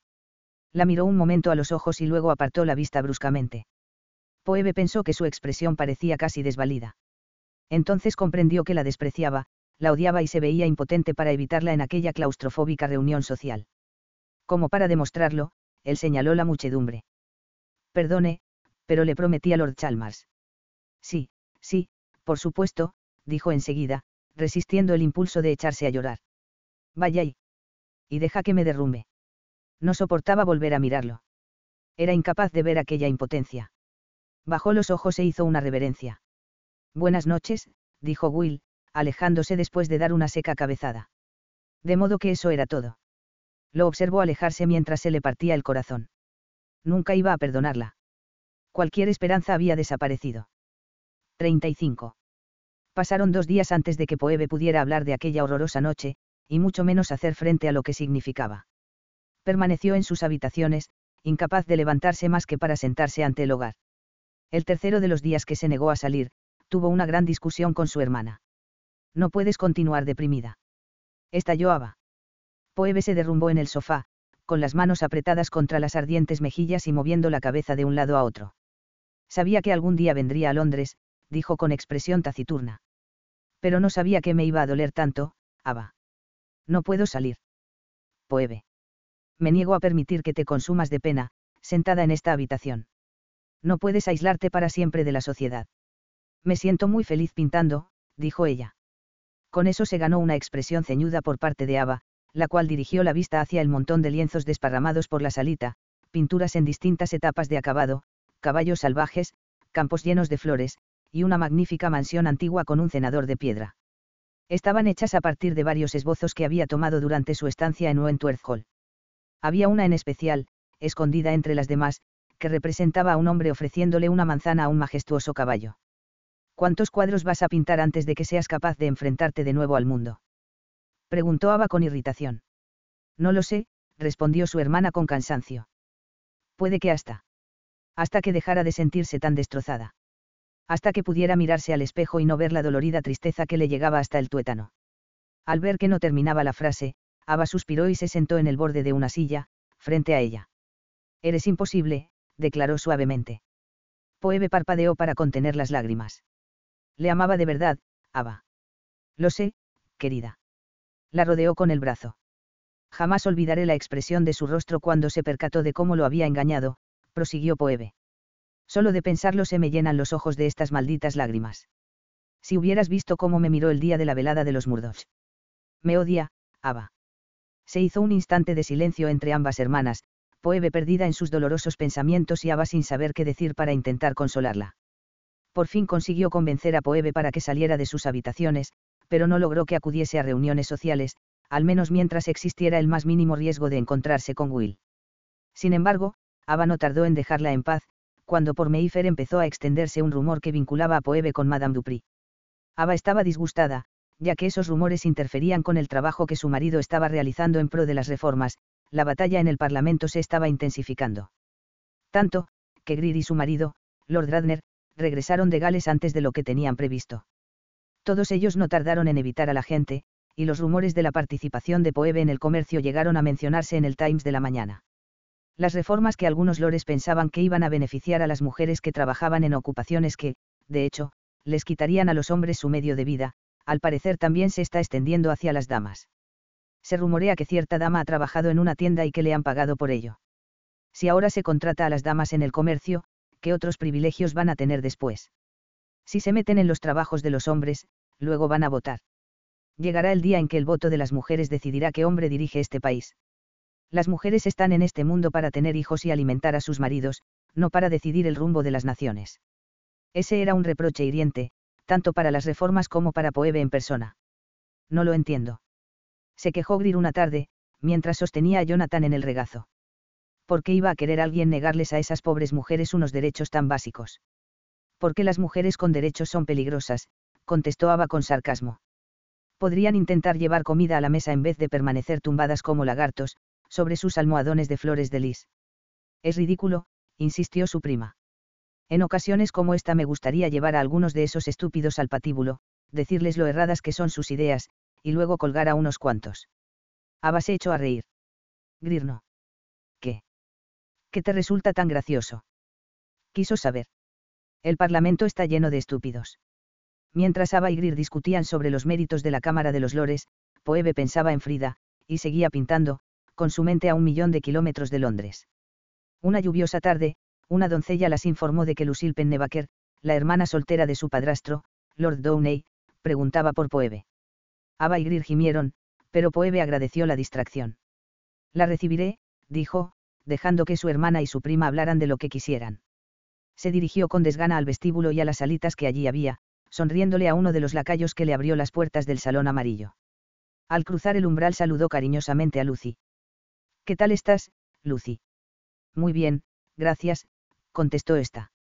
Había sido una carabina muy estricta cuando acudió a vigilarlas a las tres nada más morir su madre, pero desde que se había enamorado de Maurice, el mayordomo de los Downey, parecía tener un carácter completamente distinto. La verdad era que, a veces, era una persona muy agradable. Espero que no te importe, pero he acompañado a Lord Summerfield hasta aquí, porque le habían informado mal en cuanto a tu paradero. De repente, Poebe se dio cuenta de que en la estancia había alguien más, se volvió y vio a Will de pie delante de la ventana. Este le sostuvo la mirada. Ha ido a Downey House a buscarte y, como yo estaba a punto de salir, se me ha ocurrido acompañarle hasta aquí para que no se perdiera. Las calles tienen unos giros muy extraños. Oh, sí. Gracias, Lucy, murmuró Poebe.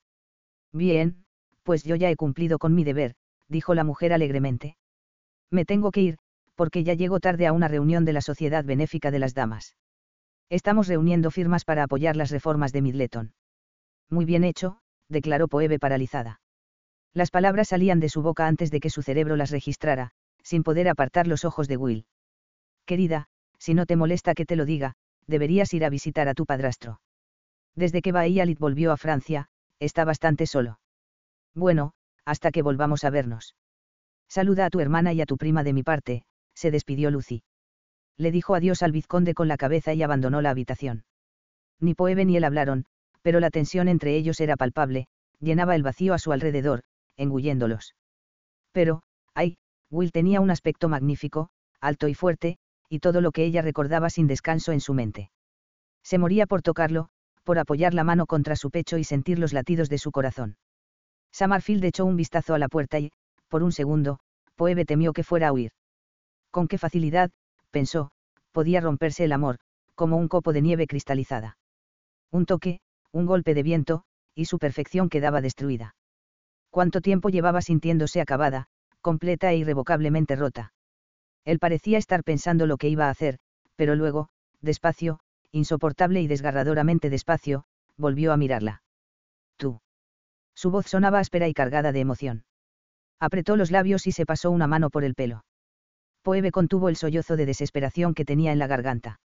El sonido que produjo al reprimirlo hizo que Will la mirara con el cejo fruncido.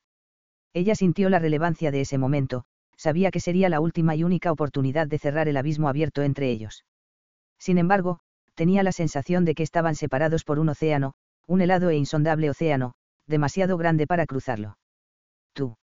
Los ojos de él estaban concentrados en ella. Estás muy hermosa, dijo finalmente con dificultad. Poebe sofocó un grito y se tapó la boca. Esperaba que le dijera algo desagradable para atormentar sus sueños y no aquello. Lo vio coger una profunda bocanada de aire que le hinchó el pecho, y liberarlo lentamente. Yo, he sido muy descuidado, declaró, con aspecto indeciso, mirándose la mano mientras extendía los dedos, por no responder a tu carta. Volvió a cerrar la mano y alzó la vista hacia ella. No sabía qué decir. Will, por favor, perdóname. Lo que hice fue, fue. Incalificable. Terminó él por ella. Abrió el puño y volvió la cabeza para mirar por la ventana. Poebe sintió que se le doblaban las rodillas y se apoyó en el respaldo de una silla. Supongo que la razón por la que hice lo que hice carece de importancia, pero, jamás pensé que me enamoraría de ti, y nunca quise hacerte ningún daño, dijo. Él la miró de reojo, con la frente un poco fruncida. Poebe. Me porté mal contigo, se apresuró a decir ella. Te engañé de una manera terrible. Los ojos se le llenaron de lágrimas al recordarlo todo, del mismo modo que lo había recordado miles de veces desde que se fue de Wentworth Hall. No esperaba conocerte y mucho menos enamorarme de ti pero lo cierto es que caí de cabeza y completamente. Dios, las ganas que tenía de contártelo. Pero el engaño empezó incluso antes de conocerte y luego se volvió tan grande y profundo, y evolucionó con tanta rapidez, que no sabía cómo decírtelo. Y cuando se hizo evidente que ibas a pedir en matrimonio a la señorita Fitzherbert, me convencí a mí misma de que no iba a ocasionar ningún daño. Él extendió una mano de repente. No. Poebe, por favor, no, pidió él con voz ronca, ya te has disculpado lo suficiente. Ella aferró con fuerza el respaldo de la silla, sin saber si iba a poder soportar lo que le oyera decir después. Poebe. Dios. No lo entiendes. Soy yo quien no ha pedido perdón lo bastante. Eso la sorprendió. La noche de los disfraces quería decirte que no iba a pedir la mano de la señorita Fitzherbert. Quería decirte que te amaba y que no me importaba tu posición en la vida. Dio un paso vacilante con el puño cerrado al costado. Su mirada era tan profunda, tan absorta, que desde la distancia, ella podía ver el dolor en sus ojos. Esa noche iba a decirte que lo dejaría todo por ti, Poebe. Que lo abandonaría todo solo por estar contigo. Oh, Dios. Susurró ella. Dios. El corazón empezó a latirle de forma descontrolada. Admito que descubrir que no eras quien decía ser fue un verdadero golpe, continuó, estremeciéndose al recordarlo. Estaba enfadado y supongo que reaccioné como lo hice por la sorpresa y algunos extraños principios que me inculcaron desde que nací, no lo sé. Pero tenías razón, Poebe, te seduje, te impuse nuestra relación. Tú no querías mis atenciones, pero yo me aproveché de ti. A ella le daba miedo hablar, por temor a que las emociones la desbordaran. Cuando leí tu carta, entendí lo que habías hecho, pero seguí creyendo que era algo horrible e imperdonable. Sin embargo, una vez en Londres, se han escrito tantas cosas que ahora me doy cuenta de lo insostenible que debió de parecerte la situación. No puedo culparte por lo que hiciste. Ella jadeó suavemente. Tengo que darte la razón en otra cosa, continuó él, algo avergonzado. En el transcurso de algunas de las noches más largas de mi vida, he llegado a comprender que, cuando uno empieza a pensar en la persona con la que va a pasar el resto de la vida, el amor es importante. Suspiró con cansancio y abrió los brazos. Poebe, lo que estoy intentando decir es, que te sigo amando. No me di cuenta de hasta qué punto hasta que te vi en la reunión de los Merdak. Cuando apareciste allí, con la apariencia de un ángel, un maldito ángel, apenas podía hablar. Me costaba respirar. Poebe no se dio cuenta de que las lágrimas se estaban deslizando por sus mejillas, hasta que las notó en los labios. Sus palabras la abrumaron al comprender que, después de todo, no lo había perdido. Sintió que se le doblaban las rodillas y que se deslizaba hacia abajo, con las manos todavía aferradas al respaldo de la silla y la frente aplastada contra la tela. Dios santo. Susurró. Creía que me odiabas. Cerró los ojos mientras lo que él había dicho penetraba en su cerebro. No podía respirar con normalidad, aspiraba grandes bocanadas de aire entre sollozos. Se sobresaltó al notar la mano de él en la espalda. Era tan cálida y fuerte como la había recordado, día tras día desde que se marchó. Lo único que Poebe deseaba era abrazarlo, pero parecía ser incapaz de soltar la silla. No podía moverse. Es curioso, dijo Will con suavidad mientras le separaba una de las manos del respaldo, que un hombre pueda estar temblando por dentro sin dar ningún indicio de sus verdaderos sentimientos de cara al exterior. Le soltó la otra mano y la cogió por la cintura, poniéndola en pie y sujetándola cuando ella se desplomó contra él, llena de alivio se sacó un pañuelo del bolsillo de la chaqueta y le secó las lágrimas. Cuando te vi en casa de Merdak, todo lo que sentí una vez por ti cayó sobre mí como una tormenta, y fui completamente incapaz de hablar. Sentí lo que una vez alguien me dijo que era la señal del verdadero amor, como si me faltara el aliento. El corazón de Poebe se disparó. La dureza había desaparecido de los ojos de él, sustituida por el tenue brillo de la pasión que ella había acabado por reconocer en Wentworth Hall. No conseguí, continuó él, poniéndole el pañuelo debajo de la nariz, alcanzar la superficie hasta el instante en que posé los ojos en ti, aquí, en este salón. Apartó el pañuelo de su cara y le apoyó la palma de la mano en la mejilla. Te amo, Poebe, nunca dejé de amarte. Y jamás dejaré de hacerlo. Ella intentó decirle que también lo amaba, pero las palabras estallaron en un ruidoso sollozo. Will se rió por lo bajo.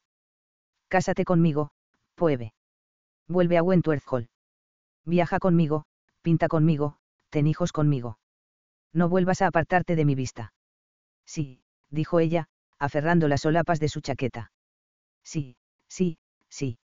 Él la obligó a callar con un beso duro y apasionado, lleno de deseo y de añoranza. Poebe lo devolvió con la misma pasión, alegría, esperanza y la promesa de lo que estaba por llegar. Cuando él se agachó, la levantó en brazos y la llevó hasta el diván, ella no protestó. Bregó con los botones de su chaleco, impaciente por tocarle la piel y sentir los latidos de su corazón contra la palma de la mano. Él se colocó sobre ella y la miró con los ojos oscurecidos por la pasión. Te he echado de menos, declaró. Dios, cómo te he echado de menos. Demuéstramelo, dijo ella, suspirando de felicidad cuando notó su mano en el tobillo y que empezaba a deslizarla hacia arriba por la pierna. Will se sentía un poco culpable media hora después, cuando el y Poebe salieron del salón donde se habían visto arrastrados a un comportamiento de lo más impropio, de lo más indecente y de lo más placentero. No conocía a Midleton, y era muy poco cortés poseer a su cuñada en uno de sus sofás. Pero había sido una posesión en toda regla. Experimentó un instante de pánico cuando, cogidos de la mano, se encontraron con Lady Midleton en el pasillo. Esta se quedó boquiabierta al verlos. Miró su pelo despeinado y luego el de Poebe. Lanzando un grito de sorpresa, golpeó el antebrazo de su hermana con la mano y a continuación, con la misma brusquedad, la rodeó con los brazos, abrazándola con fuerza. Me alegro mucho por ti. exclamó. Aba, tengo que decirte algo, intentó decir Poebe, pero apareció otra mujer en el pasillo con un niño en brazos. ¿Qué ha pasado? Quiso saber. Greer. Es que no te das cuenta. Gritó Ava. La otra jadeó. No. Gritó. Se lanzó hacia adelante para abrazar a Poebe, en tanto Lady Midleton rodeaba a Will con sus brazos, sorprendiéndolo. Las tres empezaron a hablar a la vez. Una de ellas le entregó al bebé, quien de inmediato extendió una mano hacia su pañuelo, hasta soltarse.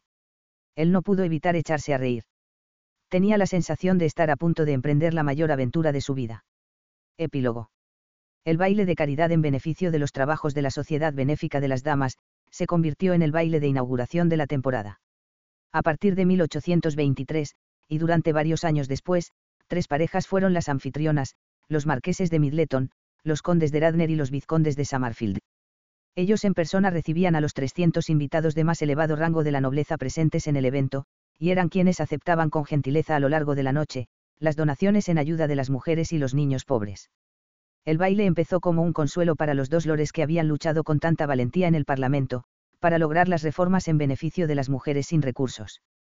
Por desgracia, sus esfuerzos fueron en vano, y no se aprobó ninguna de las reformas, la protección para las mujeres trabajadoras no empezaría a tener aceptación general en el Parlamento hasta mediados de siglo. Aunque no todo el mundo estaba de acuerdo en impulsar la protección de las mujeres pobres, las donaciones a la sociedad fueron en aumento y ayudaron a muchas de esas mujeres a aliviar su situación, pagándoles un salario decente para ellas y sus hijos. Y, aunque Poebe nunca lo sabría, incluso Frida encontró algo de felicidad. Después de dar a luz a su primer hijo, un joven clérigo sin parroquia se apiadó de ella y, al final, ambos se casaron y se fueron a la India como misioneros.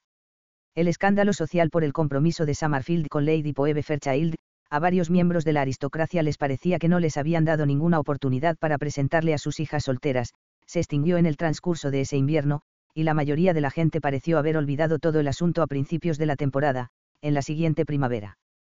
También salió a la luz que Lady Summerfield disfrutaba diseñando y cosiendo vestidos. Aunque ya no aceptaba encargos, después de todo, le costaba hacerlo estando embarazada de su primer hijo, las mujeres de su familia, como era de esperar, portaban los vestidos más elegantes de todo Londres. El verano de 1824 pasaría a la historia como el verano de los bebés, ya que tanto Ava como Greer, Poebe y Alice dieron a luz. Jane, recién casada con Lord Richfield, de Essex, todavía estaba de viaje por Europa. Por desgracia, junto con los nacimientos, sobrevino la muerte, y Will perdió a su padre en otoño de 1824. Pero el conde vivió lo suficiente para sostener en el regazo a su primer nieto. Joshua y Caroline Darby heredaron una pequeña propiedad en el norte de Bedfordshire y, contra todas las probabilidades, vivieron bastante felices. El natural encanto de Roger lo llevó rápidamente a ascender a capitán. Rara vez iba a Wentworth Hall, pero enviaba extensas cartas detallando sus numerosas aventuras, al igual que había hecho Will en el pasado. En la primavera de 1825, Will Darby era más feliz que nunca en su vida, incluidos los años que había pasado explorando los más lejanos rincones del mundo. Poebe y él pasaron la luna de miel en París, pero él parecía haber perdido su pasión por viajar. Ahora había cosas que consideraba más importantes. Como su hija Cassandra, bautizada así en honor a la madre de Poebe por supuesto, su amada esposa, que lo deleitaba cada día. Una tarde, cuando volvía de Greenhill a lomos de Apolo, el único caballo que había conseguido salvar de la manada salvaje, se dio cuenta de que tenía la clase de vida que su padre siempre quiso para él. Era feliz y estaba contento. Era un día hermoso, las plantas silvestres estaban en plena floración, el aire era vigorizante y limpio, y Will quería compartirlo con su familia. Dejó a Apolo en manos del mozo de cuadra y entró en Wentworth Hall. Poebe llamó desde el vestíbulo. Farley estaba allí para recibirlo con una inclinación antes de que Will le entregara el sombrero y los guantes. Está en la habitación de los niños, milord, y le pide que recuerde que es la hora de la siesta de Lady Cassandra. Como si pudiera olvidarlo. Will dedicó al mayordomo una amplia sonrisa y subió la escalera de dos en dos. Cuando abrió la puerta de la habitación infantil, lo recibió un fuerte, chis, de su esposa. Está durmiendo, susurró ella. Besó a Will y luego, cogiéndolo de la mano, lo condujo hasta la cuna. Permanecieron uno al lado del otro, inclinados sobre los barrotes y sin apartar la vista del rostro angelical de Cassandra Elaine Darby. Poebe lo empujó otra vez, señalando con la mirada a la nodriza que estaba sentada leyendo, y lo llevó hasta la habitación contigua. Cuando hubo cerrado la puerta sin hacer ruido, después de entrar él, Will la levantó en brazos y la estrechó con fuerza, cubriéndola de besos. Tienes una hija preciosa, dijo Poebe entre un beso y otro. Es igual que su madre. Necesita un hermano y tú un heredero. Will se echó hacia atrás y examinó los claros ojos azules de su esposa. Poebe, cariño, no debes preocuparte ahora de eso, dijo riendo. ¿Por qué no? preguntó ella, deslizando una mano por su cintura. Cassandra tiene diez meses, añadió, ahuecando la mano sobre él y oprimiéndolo por encima del pantalón. Quiero más, declaró con una sonrisa. Quiero llenar la casa de querubines como Cassandra. Quiero una casa repleta de hijos, añadió, metiendo un dedo por la cinturilla de los pantalones de él. Will apretó la mandíbula, cuando ella comenzó a acariciarlo. Dame bebés, Will, pidió con un tenue brillo en los ojos. Dámelos ahora mismo. Él sonrió de oreja a oreja. Poebe, amor de mi vida, te voy a dar algo. Algo que deseas de todo corazón. Y, haciendo honor a su palabra, llevó a su esposa a la cama en esa hermosa tarde de primavera, y cumplió sus deseos. At Parker, our purpose is simple. We want to make the world a better place by working more efficiently, by using more sustainable practices, by developing better technologies. We keep moving forward. With each new idea, innovation, and partnership, we're one step closer to fulfilling our purpose every single day. To find out more, visit parker.com/purpose. Parker, engineering your success.